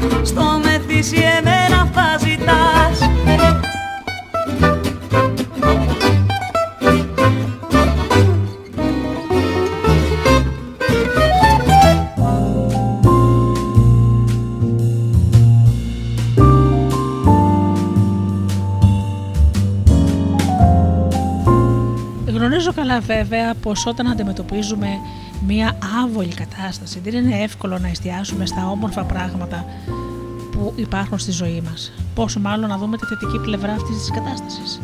Γιατί πάντα υπάρχει θετική πλευρά. Χρειάζεται όμως να περάσει κάποιος καιρός σε ορισμένες περιπτώσεις, ίσως και χρόνια, για να συνειδητοποιήσουμε ότι εκείνη η άβολη κατάσταση που βιώσαμε τότε μας έμαθε κάτι πάρα πολύ ωφέλιμο μας αφήψε και μας όθησε να συνειδητοποιήσουμε κάποια σημαντικά πράγματα. σω μάλιστα να έγινε και η αφορμή για να ανοίξει μια καινούρια σελίδα στη ζωή μας. Κάτι που δεν θα μπορούσε να γίνει εάν δεν είχαμε περάσει εκείνη την απαιτητική περίοδο με τα άβολα γεγονότα που τότε είχαν συμβεί, τα είχαμε θεωρήσει αρνητικά. Όλοι έχουμε ζήσει κάποιες τέτοιες καταστάσεις στη ζωή μας, όπως και εγώ φυσικά, και θα σας αναφέρω μάλιστα σε ένα προσωπικό μου παράδειγμα και θα σας εκμεστηρευτώ τον τρόπο με τον οποίο το βίωσα. Όταν ε, έληξε με τόσο αναπάντοχο τρόπο συνεργασία μου με τον τηλεοπτικό σταθμό Α, ύστερα από 14 χρόνια εξαιρετικά επιτυχημένης πορείας, ένιωζε πως σήμαινε, σήμανα το τέλος μιας εποχής και όχι μόνο με την τυπική επαγγελματική έννοια, γιατί αυτά τα 14 χρόνια ήταν παράλληλα και ένα σημαντικό κομμάτι της ζωής μου. Κάνοντας τότε ένα απολογισμό αυτών των χρόνων, ένιωθα πως είχα κερδίσει πολλά πράγματα, αλλά είχα προσφέρει και πολλά πράγματα. Ξαφνικά λοιπόν, ένας μεγάλος κύκλος έγινε και τα συναισθήματα που ένιωθα ήταν αντικρουόμενα. Από τη μια αισθανόμουν δικαίωση για όλα αυτά τα χρόνια και εργαζόμασταν ε, με τόση προσήλωση και αυταπάρνηση για να βγει η εκπομπή Πάμε Πακέτο, έτσι όπως τη θέλαμε, ώστε να έχει τα αποτελέσματα που γνωρίζετε. Δεν αναφέρομαι μόνο στα νούμερα της τηλεθέασης, αλλά και στο χαρακτήρα της εκπομπής που είχε πάντα ως επίκεντρό της τον άνθρωπο. Μοιραστήκαμε τόσες έντονες ιστορίες ζωής και είμαι περήφανη που αυτή η εκπομπή κατάφερε να προσφέρει σε τόσους πολλούς ανθρώπους ό,τι περισσότερο είχαν λαχταρίσει ποτέ. Να αγκαλιάσουν κάποιον δικό τους που σε πολλές περιπτώσεις δεν είχαν καν την ευκαιρία να τον γνωρίσουν έως τότε. Κλείνοντας λοιπόν αυτός ο κύκλος, δεν θα μπορούσα παρά να θυμάμαι με εκτίμηση και σεβασμό αυτούς τους που κατά καιρούς επικεφαλής του τηλεοπτικού σταθμού που με φιλοξένησε και φυσικά τον αγαπημένο πρόεδρο όλων μα τότε, τον Α, τον Δημήτρη Κοντομινά, που είχε, με είχε πιστευτεί. Γιατί αυτή την εκπομπή τη σχεδίζα από την αρχή με τόση αγάπη. Ένιωθα επίσης εγγνωμοσύνη για τους συνεργάτες μου. Υπήρχαν όμως και άλλα συναισθήματα μέσα μου. Η λύπη για την εξέλιξη των πραγμάτων, η απογοήτευση και η πίκα. Ο τρόπος που ολοκληρώθηκε η συνεργασία μου με το κανάλι θεωρώ πως αδικούσε την ίδια την ποιότητα της επαγγελματικής σχέσης που είχαμε αναπτύξει όλα τα προηγούμενα χρόνια. Θυμάμαι λοιπόν πως ειδικά τις πρώτες εβδομάδες μετά τη δημοσιοποίηση αυτής της εξέλιξης, δεχόμουν επίμονα ερωτήματα από δημοσιογράφους που μου ζητούσαν απαντήσεις που κι εγώ η ίδια δεν είχα να δώσω. Ακόμα περισσότερο όμως δεν ήξερα τι να πω όταν συναντούσα ανθρώπους που επί τόσα χρόνια παρακολουθούσαν την εκπομπή Πάμε Πακέτο και με ρωτούσαν γιατί σταμάτησε η προβολή της. Ξέρετε, δεν είναι καθόλου εύκολο να μπορείς να διαχειριστείς τα δικά σου συναισθήματα σε μια φορτισμένη συγκινησιακά περίοδο και παράλληλα να χρειάζεται να αναφέρεσαι διαρκώς τη συγκεκριμένη κατάσταση που σε λυπεί. Και όλο αυτό ενώ παράλληλα γνωρίζεις ότι μπορεί να υπάρχουν και κάποιοι που παραμονεύουν να σχολιάσουν και όχι με τόση αγαθή προαίρεση την αποστροφή κάποιου λόγου σου, έστω και αν αυτός αποτυπώνει τη δεδομένη στιγμή τη συναισθηματική σου φόρτιση. Ομολογώ πως αυτή υπήρξε μια εξαιρετικά άβολη περίοδος για μένα. Μεσολάβησαν κάποιες εβδομάδες πριν αρχίσω να συνειδητοποιώ πόσο απαραίτητο ήταν να κλείσει αυτός ο κύκλος. Χρειάστηκε να περάσει ένα ικανό διάστημα για να διαπιστώσω πόσο ωφέλιμο μου ήταν να διαθέσω κάποιο χρόνο στον εαυτό μου, ώστε να δω τα πράγματα πιο καθαρά όσον αφορά εμένα, να απεναξιολογήσω πρόσωπα και καταστάσεις και να νιώσω πως όταν θα ερχόταν ο κατάλληλος χρόνος θα άγκη και ένα άλλο κύκλο στην επαγγελματική ζωή μου. Τώρα πλέον έχω καταφέρει να νιώθω ευγνωμοσύνη για ό,τι συνέβη τότε. Υπήρχε κάτι πιο πάνω από τη δική μου οπτική που δρομολόγησε τα πράγματα με μια σοφία την οποία εγώ τότε δυσκολευόμουν να αντικρίσω. Και τώρα πια αληθινά νιώθω ευγνώμη. Πρέπει λοιπόν να αφήνουμε το παλιό και να καλωσορίσουμε το καινούργιο. Όλα τα πράγματα κάποτε ολοκληρώνουν τον κύκλο τους. Αυτό δεν χρειάζεται να μας λυπεί γιατί αποτελεί κανόνα της ίδιας της ζωής και της διαδικασίας της εξέλιξης. Πώς γίνεται όμως η μετάβαση από το παλιό στο καινούριο; Σε κάποιες περιπτώσεις μπορεί να τη δρομολογούμε εμείς οι ίδιοι, καθώς η ίδια συνειδητότητά μας μας οθεί να φύγουμε από το παλιό αφού δεν χωράμε πλέον εκεί και δεν μας εκφράζει το παλιό. Σε άλλες περιπτώσεις έρχονται κάποιες καταστάσεις στη ζωή μας που μας οδηγούν σε αυτή τη μετάβαση στο καινούριο, καθώς είναι απαραίτητη για την προσωπική μας εξέλιξη. Είναι Αλήθεια, βέβαια, πως τις περισσότερες φορές η διαδικασία της μετάβασης στο καινούριο, στο καινούριο δεν θα μας είναι εύκολη. Εκείνο που χρειάζεται τότε να κάνουμε είναι να αφήσουμε τον εαυτό μας να βιώσει τα τυχόν αρνητικά συναισθήματα που αναδύονται, προκειμένου να τα ελευθερώσει. Αλλά να έχουμε παράλληλα κατά νου πως σίγουρα κάτι καλό για μας κρύβεται σε αυτό που μας συμβαίνει τη δεδομένη στιγμή. Κάτι καλό που ενδεχομένως εκείνη τη στιγμή δυνατούμε να έχουμε, αλλά που οπωσδήποτε θα ανακαλύψουμε στη συνέχεια. Εάν λοιπόν αντιμετωπίζετε μια τέτοια κατάσταση, επιτρέψτε στον εαυτό σας να νιώσει τα συναισθήματα που τον κατακλείουν, ζητώντας παράλληλα να σας αποκαλυφθεί το κρυμμένο δώρο που υπάρχει πίσω από αυτή την εμπειρία που, καλείτε, που καλείστε να βιώσετε. Γιατί σίγουρα υπάρχει και θα το συναντήσετε όταν θα είστε έτοιμοι. Και τότε πιστέψτε με, θα νιώσετε αληθινή ευγνωμοσύνη. Να ξέρετε, εμείς επιλέγουμε τι παίρνουμε από τη ζωή. Η έκφραση της ευγνωμοσύνης αποδεικνύεται εξαιρετικά ευεργετική για την ψυχή του κάθε ανθρώπου, αλλά και αφάνταστα αποδοτική στη ζωή του αφού του ανοίγει τον δρόμο για την απόκτηση ακόμα περισσότερων αγαθών. Αποτελεί όμως παράλληλα και μία γέφυρα μεταξύ των ανθρώπων. Θα σας εξηγήσω αμέσως τι εννοώ. Όταν λέμε ευχαριστώ σε κάποιον και το νοούμε, ο αποδέκτης της ευγνωμοσύνης μας εισπράττει την αναγνώρισή μας, την εκτίμησή μας στο πρόσωπό του και ο ίδιος νιώθει καλά αυτό τον οθεί να ανοιχτεί περισσότερο προς εμάς και να δημιουργηθεί μεταξύ μας μία σχέση αλληλοσεβασμού.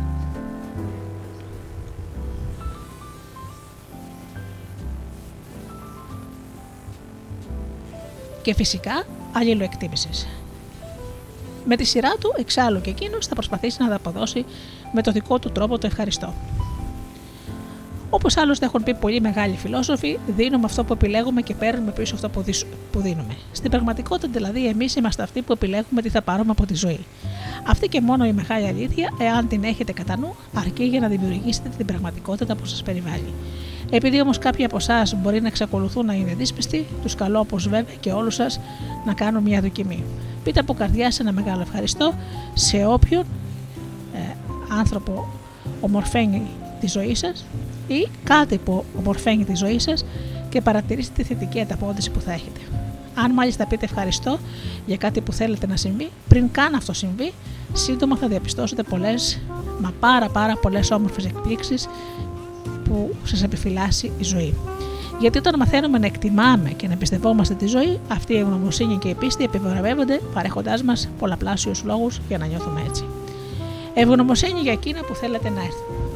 Σας ανέφερα προηγουμένως πόσα υπέροχα πράγματα έρχονται να πάρουν στη ζωή μας. Όταν εκφράζουμε ευγνωμοσύνη για, να, ε, για κάτι που επιθυμούμε πριν αυτό συμβεί. Αυτό γίνεται επειδή η ευγνωμοσύνη έχει μια μαγνητική δύναμη που προσελκύει τα ισοδύναμά της, δηλαδή όλα εκείνα που αντιστοιχούν σε αυτή τη δόνηση της ευγνωμοσύνης και προσέξτε το αυτό γιατί είναι πάρα πολύ σημαντικό. Α δούμε λοιπόν τώρα πώς μπορούμε να εφαρμόσουμε τη συγκεκριμένη τεχνική. Εάν κάποιος αντιμετωπίζει το θέμα, ένα θέμα υγείας, χρειάζεται να νιώσει και να εκφράσει ευγνωμοσύνη για την γενικότερη κατάσταση υγείας του, κάνοντας παράλληλα έντονες σκέψεις για την καλή υγεία και ευρωστία. Να εστιάσει δηλαδή το ενδιαφέρον του στην επιθυμία του για καλή υγεία και ευρωστία και να έχει πίστη πόσο τόσο στην επιθυμία του, νιώθοντας σίγουρος πως αυτή πρόκειται να υλοποιηθεί, όσο και στο σύμπαν που είναι πάντα υποστηρικτικό απέναντί του, άρα θα είναι και σε αυτή την περίπτωση. Εκφράζοντας παράλληλα την ευγνωμοσύνη του για αυτό το δώρο της καλής του υγείας. Η αίσθηση της ευγνωμοσύνης δημιουργεί μια θεραπευτική ενέργεια που διαχέεται στον οργανισμό και τον ανανεώνει.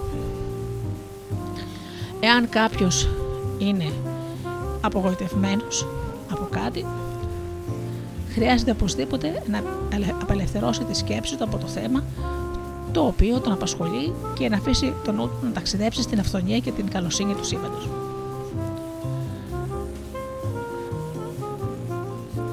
Να νιώσει πως αυτή η αυθονία και η καλοσύνη αφορούν και τον ίδιο, αφού και ο ίδιος αποτελεί κομμάτι του σύμπαντος. Όταν κάποιος γεμίζει την ψυχή του με ευγνωμοσύνη για την υγεία και το καλό, εντάσσοντάς τα στη ζωή του, σίγουρα θα προσελκύσει υγεία και καλό. Με την ίδια τεχνική, εάν κάποιος αντιμετωπίζει οικονομική δυσχέρεια και νιώθει πίεση στα οικονομικά του, χρειάζεται να εστιάσει την προσοχή του στην αυθονία του σύμπαντος και να εκφράσει την ευγνωμοσύνη του για αυτή την αυθονία, νιώθοντας πως αυτή η αυθονία αφορά και τον ίδιο. Εκφράζοντας ευγνωμοσύνη για αυτά που θέλετε να έρθουν στη ζωή σας, ανοίγετε ουσιαστικά το δρόμο για να φτάσουν σε εσάς ώστε σύντομα αυτά να γίνουν η πραγματικότητά σας. Να θυμάστε, εκείνος στο οποίο εστιάζεστε και εστιάζετε και το ενδιαφέρον σας είναι εκείνο που εκδηλώνεται στη ζωή σας. Αυτά που επιθυμείτε αγαπημένοι μου φίλοι υπάρχουν. Το σύμπαν χαρακτηρίζεται από αυθονία και δεν υπάρχει επιθυμία που να πηγάζει από την ψυχή κάποιου η οποία να μην μπορεί να υλοποιηθεί. Γιατί οι δυνατότητες του σύμπαν είναι άπειρες. Το θέμα είναι να μπορέσουμε να προσελκύσουμε αυτά που επιθυμούμε στην ηλική μας πραγματικότητα. Για να μπορέσουμε όμως να το καταφέρουμε αυτό, χρειάζεται να απομακρύνουμε την προσοχή μας από τις όποιες δυσκολίες αντιμετωπίζουμε και τις ανακυκλώνουμε συνεχώς στο νου μας και να αρχίζουμε να επικεντρώνουμε τον ενδιαφέρον μας στα αποτελέσματα που επιθυμούμε να έχουμε στη ζωή μας. Σας υπενθυμίζω ότι όλα αυτά, όλα αυτά που επιθυμούμε και όσα επιθυμούμε για να νιώσουμε ευτυχισμένοι υπάρχουν ως δυνατότητες στο σύμπαν και καταρχάς χρειάζεται να είμαστε ευγνώμονες που υπάρχουν. Χρειάζεται επίσης αληθινή πίστη ότι μπορούν να αποτελέσουν μέρος και της δικής μας ζωής. Και όσο πιο πολύ καθαρίζουμε μέσα μας μέσω της αυτογνωσίας και αντιλαμβανόμαστε τη δύναμη των θετικών σκέψεων και της θετικής τάσης της ζωής, τόσο πιο πολύ πλησιάζουμε στην υλοποίηση των επιθυμιών μας με βάση το συμπαντικό νομό της έλξης, τον οποίο θα έχουμε την ευκαιρία να εξηγήσουμε αναλυτικά στις επόμενες σελίδες. Η έκφραση της ευγνωμοσύνης μας λοιπόν για όλα τα αγαθά που ξέρουμε πως υπάρχουν στο σύμπαν και η εμπιστοσύνη μας πως μπορούμε να τα έχουμε φέρνει την ορατή πραγματικότητά μας αυτές τις εμπειρίες που επιθυμούμε. Μην ξεχνάτε άλλωστε και τα λόγια του Ιησού στην Αγία Γραφή. Οτιδήποτε ζητήσεις με την προσευχή και έχοντας πίστη θα το λάβεις. Πάμε τώρα. Ο νόμος της έλξης. Τίποτα δεν γίνεται τυχαία. Σε αυτό λοιπόν το μέρος του βιβλίου θα εστιάσουμε στον σημαντικότερο σημαντικό νόμο και θα τον αναλύσουμε με πολύ απλό τρόπο. Πρόκειται για τον νόμο της έλξης. Γιατί όμως αυτός είναι ο σημαντικότερος, ε, σημαντικός νόμος; Επειδή όλα, μα όλα στη ζωή μας βασίζονται σε αυτό, το νόμο. Και επίσης ε, εφαρμόζεται ακατάπαυστα, όπως σας είπα και πιο πριν, έστω και αναγνία μας με ακρίβεια και χωρίς εξαιρέσεις. Γι' αυτό και είναι τόσο απαραίτητο να το γνωρίζουμε, για να μπορέσουμε επιτέλους να αρχίσουμε να το συνειδητοποιούμε συνειδητά προς το όφελός μας. Α δούμε όμως προηγουμένως τι συμβαίνει συνήθως. Οι περισσότεροι άνθρωποι έχουν μάθει να παραχωρούν ένα μεγάλο, για να μην πω το μεγαλύτερο μέρος της δύναμής τους, σε εξωτερικούς ή αστάθμιτους παράγοντες που μπορεί να είναι κάποιοι άλλοι άνθρωποι, οι συνθήκες της ζωής, η τύχη και ούτω καθεξής. Γι' αυτό και όταν εμφανίζεται κάτι δυσάρεστο στη ζωή τους, συνήθως το αποδίδουν εκεί. Πόσες φορές δεν έχετε ακούσει τη φράση Επιτέλους αυτή τη φορά η τύχη μου χαμογέλασε. Αυτή η φράση αφενός φανεραίνει πόσο μεγάλη βαρύτητα προσδίδεται στην τύχη, αφετέρου υπονοεί ότι το χαμόγελο της τύχης είναι σπάνιο. Α είμαστε όμως ρεαλιστές. Στην πραγματικότητα, σε όλους τους ανθρώπους συμβαίνουν καλά και άβολα πράγματα. Λίγοι ωστόσο είναι εκείνοι που εμβαθύνουν στις αιτίες τους, εξετάζοντας γιατί τους συνέβησαν τα συγκεκριμένα γεγονότα. Βλέπετε περισσότεροι άνθρωποι ζουν ή για την ακρίβεια αφήνουν τη ζωή τους να κυλά χωρίς να είναι συνειδητοί κυβερνήτη της. Είναι σαν να έχουν αναθέσει την πορεία της ίδιας της ζωής τους στον αυτόματο πιλότο. Και ο αυτόματος πιλότος μπορεί να είναι, όπως είπαμε, κάποιοι άλλοι άνθρωποι, εξωτερικές συνθήκες, η τύχη κτλ. κτλ. Έτσι λοιπόν παραπονιούνται πως η ζωή τους δεν είναι εύκολη όπως εκείνη κάποιων άλλων ανθρώπων που όμως θεωρούν, ε, ε, θεωρούν ότι έχουν ξεχωριστή εύνοια. Η πραγματικότητα βέβαια είναι τελείως διαφορετική. Όλοι οι άνθρωποι έχουν τη δύναμη να πετυχαίνουν και να απολαμβάνουν αυτά που θέλουν στη ζωή τους. Όμως δεν κατάφεραν ποτέ να γνωρίσουν αυτό ή απλώς πιστεύουν ότι δεν μπορούν. Στις αμέσως επόμενες σελίδες θα σας εξηγήσουμε μια πάρα πολύ, αλλά πολύ, πάρα πολύ απλή αλλά πολύ μεγάλη αλήθεια που πιθανόν να σας εκπλήξει. Τίποτα δεν γίνεται τυχαία. Ό,τι συμβαίνει στον κάθε άνθρωπο ουσιαστικά το έχει προσελκύσει ο ίδιος. Πώς λοιπόν λειτουργεί ο νόμος της έλξης, Το σύμπαν στο οποίο ζούμε βασίζεται σε κάποιους κανόνες και ο σημαντικότερος όλων, όπως είπαμε, είναι ο νόμος της έλξης. Εκείνο λοιπόν που ορίζει ο νόμος της έλξης είναι πως τα ομώνυμα έλκονται. Αυτό με απλά λόγια σημαίνει πως ό,τι σκέφτεστε έντονα είναι αυτό που επιτρέπεται να έρθει στην πραγματικότητά σας. Α δούμε όμως πώς λειτουργεί πρακτικά ο νόμος της έλξης. Για κάθε σκέψη που κάνετε, θετική ή αρνητική, προκαλείται μία δόνηση. Αυτή η σκέψη είναι έντονη. Όταν λοιπόν αυτή η σκέψη είναι έντονη και θα καταλαβαίνετε ότι έντονη είναι επειδή θα νιώθετε παράλληλα και ένα ανάλογο συνέστημα, θετικό ή αρνητικό, η δόνηση αυτή λοιπόν που προκαλείται είναι πιο ισχυρή. Το σύμπαν ακριβώς επειδή δεν διακρίνει τους ανθρώπους ευνοώντας κάποιους άλλους και παρακονίζοντας κάποιους άλλους, λειτουργεί απέναντι σε όλους με τον ίδιο τρόπο. Γι' αυτό άλλωστε αναφερόμαστε στο συμπαντικό νόμο. Νόμος της έλξης λοιπόν απαντά πάντοτε στις σκέψεις των ανθρώπων ανταποκρινόμενος στις δονήσεις που αυτές εκπέμπουν. Όπως καταλαβαίνετε, όσο πιο έντονη είναι μια σκέψη, τόσο πιο έντονη είναι η δόνηση που αυτή εκπέμπει και πόσο πιο άμεση η ανταπόκριση του σύμπαντος σε αυτή τη δόνηση. Επομένως, όταν κάποιος κάνει μια επίμονη και έντονη σκέψη, δεμένη με συνέστημα, τόσο περισσότερη ενέργεια της δίνει, ώστε αυτή σύντομα να αποκτήσει και ηλική υπόσταση. Με άλλα λόγια, αν κάποιος επιθυμεί κάτι πάρα πάρα πολύ, το σκέφτεται έντονα. Με την δόνηση της σκέψης του ενεργοποιείται τη δικασία της υλοποίησής του. Αλλά προσέξτε, αν κάποιος σκέφτεται έντονα και κάτι που δεν το επιθυμεί, με τη δόνηση που εκπέμπει η σκέψη του, Επίσης, ενεργοποιείται η διαδικασία της υλοποίησής του. Αυτό συμβαίνει επειδή το σύμπαν δεν διακρίνει. Ούτε φυσικά και θα ήταν ορθό να διακρίνει τις θετικές ή τις αρνητικές σκέψεις κάποιου, παρεμβαίνοντας με αυτόν τον τρόπο στη ζωή του κάθε ανθρώπου. Το σύμπαν απλώς ανταποκρίνεται σε αυτό που κάθε άνθρωπος σκέφτεται και αισθάνεται. Αυτό είναι κάτι που χρειάζεται όλοι να συνειδητοποιήσουμε γιατί μόνο τότε θα μπορέσουμε να αξιοποιήσουμε το νόμο της έλξης προς όφελός μας και θα σας δείξουμε πώς, μπορώ, πώς μπορεί να γίνει αυτό. Α πάμε λοιπόν στα παραδείγματα που υπάρχουν γύρω μας. Για να διαπιστώσετε μόνοι σας την εφαρμογή του νόμου της έλξης που λειτουργεί αδιάλειπτα στην καθημερινότητά σας, δεν έχετε παρά να γίνετε λίγο περισσότεροι παρατηρητικοί. Έτσι, εάν κάποια μέρα δεν είστε ευδιάθετοι και περνούν δυσάρεστες σκέψεις από το μυαλό σας που ενεργοποιούν μέσα σας ανάλογα συναισθήματα, τότε θα διαπιστώσετε πως εμφανίζονται ακόμα περισσότεροι λόγοι για να αισθάνεστε άσχημα. Αντιθέτως, εάν κάποια μέρα είστε χαρούμενοι για κάτι και κάνατε όμορφες σκέψεις, τότε θα, θα διαπιστώσετε πως όλα, όλα, όλα, όλα εξελίσσονται πολύ καλά ή συμβαίνουν πράγματα που σας χαροποιούν ακόμα περισσότερο. Αυτό γίνεται επειδή μέσω του νόμου της έλξης προσελκύεται ακόμα περισσότερους λόγους που ισχυροποιούν το συνέστημα που ήδη νιώθετε και αναλογίζεστε πως αυτό συμβαίνει στο διάστημα μόνο μιας ημέρας. Σκεφτείτε λοιπόν τη δύναμη που έχετε στη διάθεσή σας, την οποία μπορείτε να αξιοποιήσετε και να πετύχετε ακόμα πιο σπουδαία πράγματα. Όλα εκείνα δηλαδή που πάντα ονειρευόσασταν, εκείνα που λαχταράτε και σας προκαλούν χαρά και ευτυχία. Θέλω όμως, όπως πάντα, να είμαι απολύτως ειλικρινής μαζί σας.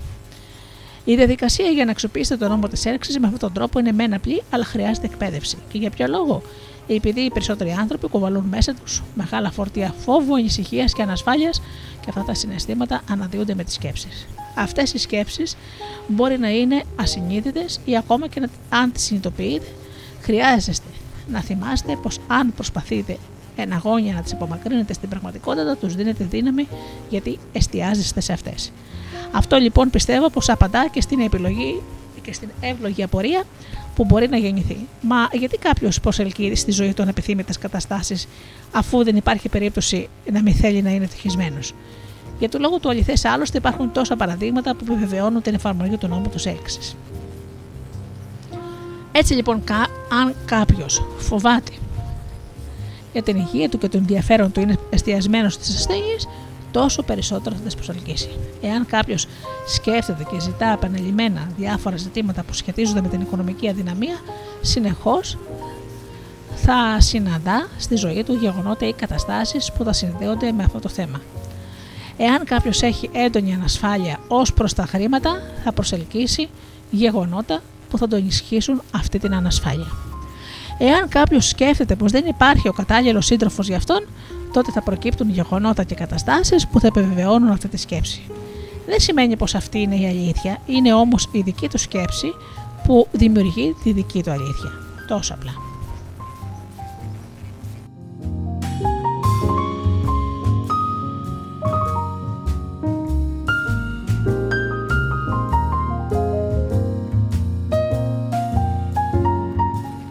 Λοιπόν πολύ σημαντικό να συνειδητοποιήσετε τον καθοριστικό ρόλο των σκέψεων που κάνετε στη, διαμόρφωση της ζωής σας και οι σκέψεις αποτελούν το βασικό δομικό υλικό που χτίζει την πραγματικότητά σας και οι σκέψεις ανήκουν πάντα σε αυτόν που τις κάνει. Για να γίνει απολύτως σαφές αυτό θα επιχειρήσω να σας παρουσιάσω να σας το παρουσιάσω σαν μια εικόνα. Το σύμπαν που περιβάλλει όλους μας χαρακτηρίζεται από αυθονία, επειδή έχει στη, διά, στη διάθεσή μας όλα τα δομικά υλικά από τα οποία εμείς μπορούμε να επιλέξουμε αυτά που θέλουμε για να δημιουργήσουμε την πραγματικότητά μας. Με ποιο τρόπο όμως μπορεί να συλλέγει κανένας από εκείνα τα υλικά που εκείνος προτιμά για τη δική του ζωή, με τις σκέψεις του. Με κάθε σκέψη του δηλαδή στέλνει και ένα σήμα προς το σύμπαν που ουσιαστικά του προσδιορίζει ποια υλικά εκείνος θέλει. Για το σύμπαν απλώ, το σύμπαν απλώς ανταποκρίνεται σε αυτά που θέλει ο καθένας από μας. Στο σημείο αυτό λοιπόν θέλω να κάνω μια απαραίτητη διευκρίνηση. Όπως είπαμε και προηγουμένως, όλες οι σκέψεις μας δεν έχουν την ίδια ένταση. Υπάρχουν κάποιες σκέψεις φευγαλές που δεν μας επηρεάζουν συναισθηματικά. Αλλά υπάρχουν και κάποιες άλλες που είναι έντονες και δένονται με το συνέστημα. Αυτές οι σκέψεις λοιπόν φέρνουν ακόμα πιο έντονες παρόμοιες σκέψεις. Είναι πάλι ο νόμος της έλξης. Όσο πιο έντονη λοιπόν είναι μια σκέψη, όσο δηλαδή της δίνουμε βαρύτητα στην καθημερινότητά μας, και μας απασχολεί ιδιαίτερα και έντονα και επίμονα, τόσο μεγαλύτερη είναι η δόνηση που αυτή εκπέμπει, δηλαδή το, το σήμα που στέλνει προς το σύμπαν. Το σήμα λέει ξεκάθαρα: Θέλω να έχω ή να μου συμβεί αυτό που σκέφτομαι. Με άλλα λόγια, ο κάθε άνθρωπος αρχίζει να προσελκύει αυτό που σκέφτεται έντονα. Ωστόσο, όπως αναφέραμε προηγουμένως και χρειάζεται οπωσδήποτε να το επαναλάβω ώστε να συνειδητοποιηθεί από όλους, οι σκέψεις δεν περιλαμβάνουν μόνο θετικά πράγματα. Για να είμαι μάλιστα ακριβής, τις πιο πολλές φορές οι σκέψεις των περισσότερων είναι αρνητικές ή περικλείουν φόβο και ανασφάλεια. Ακόμα όμως και όταν απευχόμαστε κάτι να μας συμβεί και θέλουμε να το αποθήσουμε οπωσδήποτε από τη ζωή μας, η έντονη σκέψη που κάνουμε γι' αυτό ουσιαστικά το προσελκύει. Η άρνηση, ο φόβος και η ανασφάλεια για κάτι δεν αποδυναμώνουν την ένταση της σκέψης που κάνουμε, γι' αυτό και το σύμπαν ανταποκρίνεται πάντα όχι στο πώς εμείς αντιμετωπίζουμε κάτι, αλλά σε αυτό καθ' αυτό το αντικείμενο της σκέψης μας. Γι' αυτό χρειάζεται να αρχίσουμε να σκεφτόμαστε με ένα πιο συνειδητό και θετικό τρόπο, δίνοντας στι σκέψεις μας το περιεχόμενο που θα θέλαμε να έχει η ζωή μας. Όταν άρχισα λοιπόν να το συνειδητοποιώ αυτό, η αλήθεια είναι πως ένιωσα μια ευτυχώς πρόσκαιρη ανησυχία, καθώς αυτό που μου πέρασε από το μυαλό ήταν μήπως ήδη είχα ξεκινήσει να προσελκύω με τις σκέψεις μου κάποια πράγματα που δεν θα ήθελα στη ζωή μας. Πριν όμως κάνατε κι εσείς αυτό τον παρόμοιο συλλογισμό, έχω να σας πω κάτι πάρα πολύ ευχάριστο. Από τη στιγμή που αρχίζετε να κάνετε μια έντονη σκέψη, ως τη στιγμή που θελοποιηθεί αυτό που σκέφτεστε, μεσολαβεί οπωσδήποτε κάποιο χρονικό διάστημα.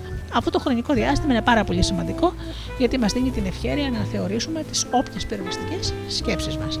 Γι' αυτό λοιπόν, αν κάποιος παραπονιέται πως ενώ σκέφτεται θετικά για κάτι που θέλει πολύ και να το έχει στη ζωή του, αυτό δεν έχει ακόμα επιτευχθεί, χρειάζεται να γνωρίσει πως υπάρχουν δύο ενδεχόμενα. Το πρώτο είναι ότι η πιθανότητα να κάνει παράλληλα και κάποιες άλλες σκέψεις που μπλοκάρουν την ίδια του την επιθυμία το άλλο ενδεχόμενο είναι πως διανύει εκείνο το απαραίτητο χρονικό διάστημα που απαιτείται για την προσέλκυση της επιθυμίας του, ώστε αυτή δηλαδή να στερεοποιηθεί στην ηλική του πραγματικότητα.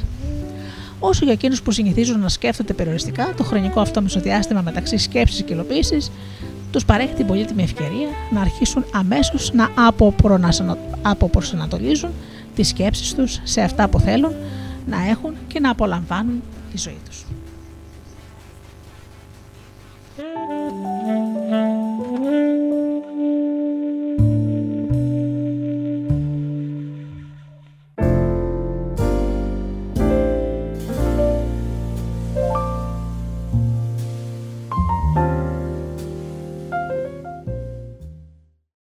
το αφεντικό δεν σ' αφήνει να ακούς ράδιο στη δουλειά, απόλυσέ το. studiodelta.gr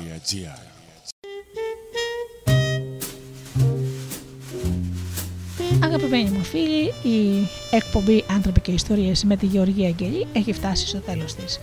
Θέλω να σας ευχαριστήσω από καρδιάς για αυτή την αγάπη που μου δώσατε σήμερα στην έναρξη της νέας ραδιοφωνικής σεζόν. Ανανεώνω το ραντεβού μας ε, για την επόμενη Παρασκευή στις 8 όπως πάντα με καινούργια θέματα. Αγαπημένοι μου φίλοι, εύχομαι από καρδιάς να περνάτε καλά, να είστε καλά και αγαπήστε τον άνθρωπο που βλέπετε κάθε μέρα στο καθρέφτη. Καλό σας βράδυ.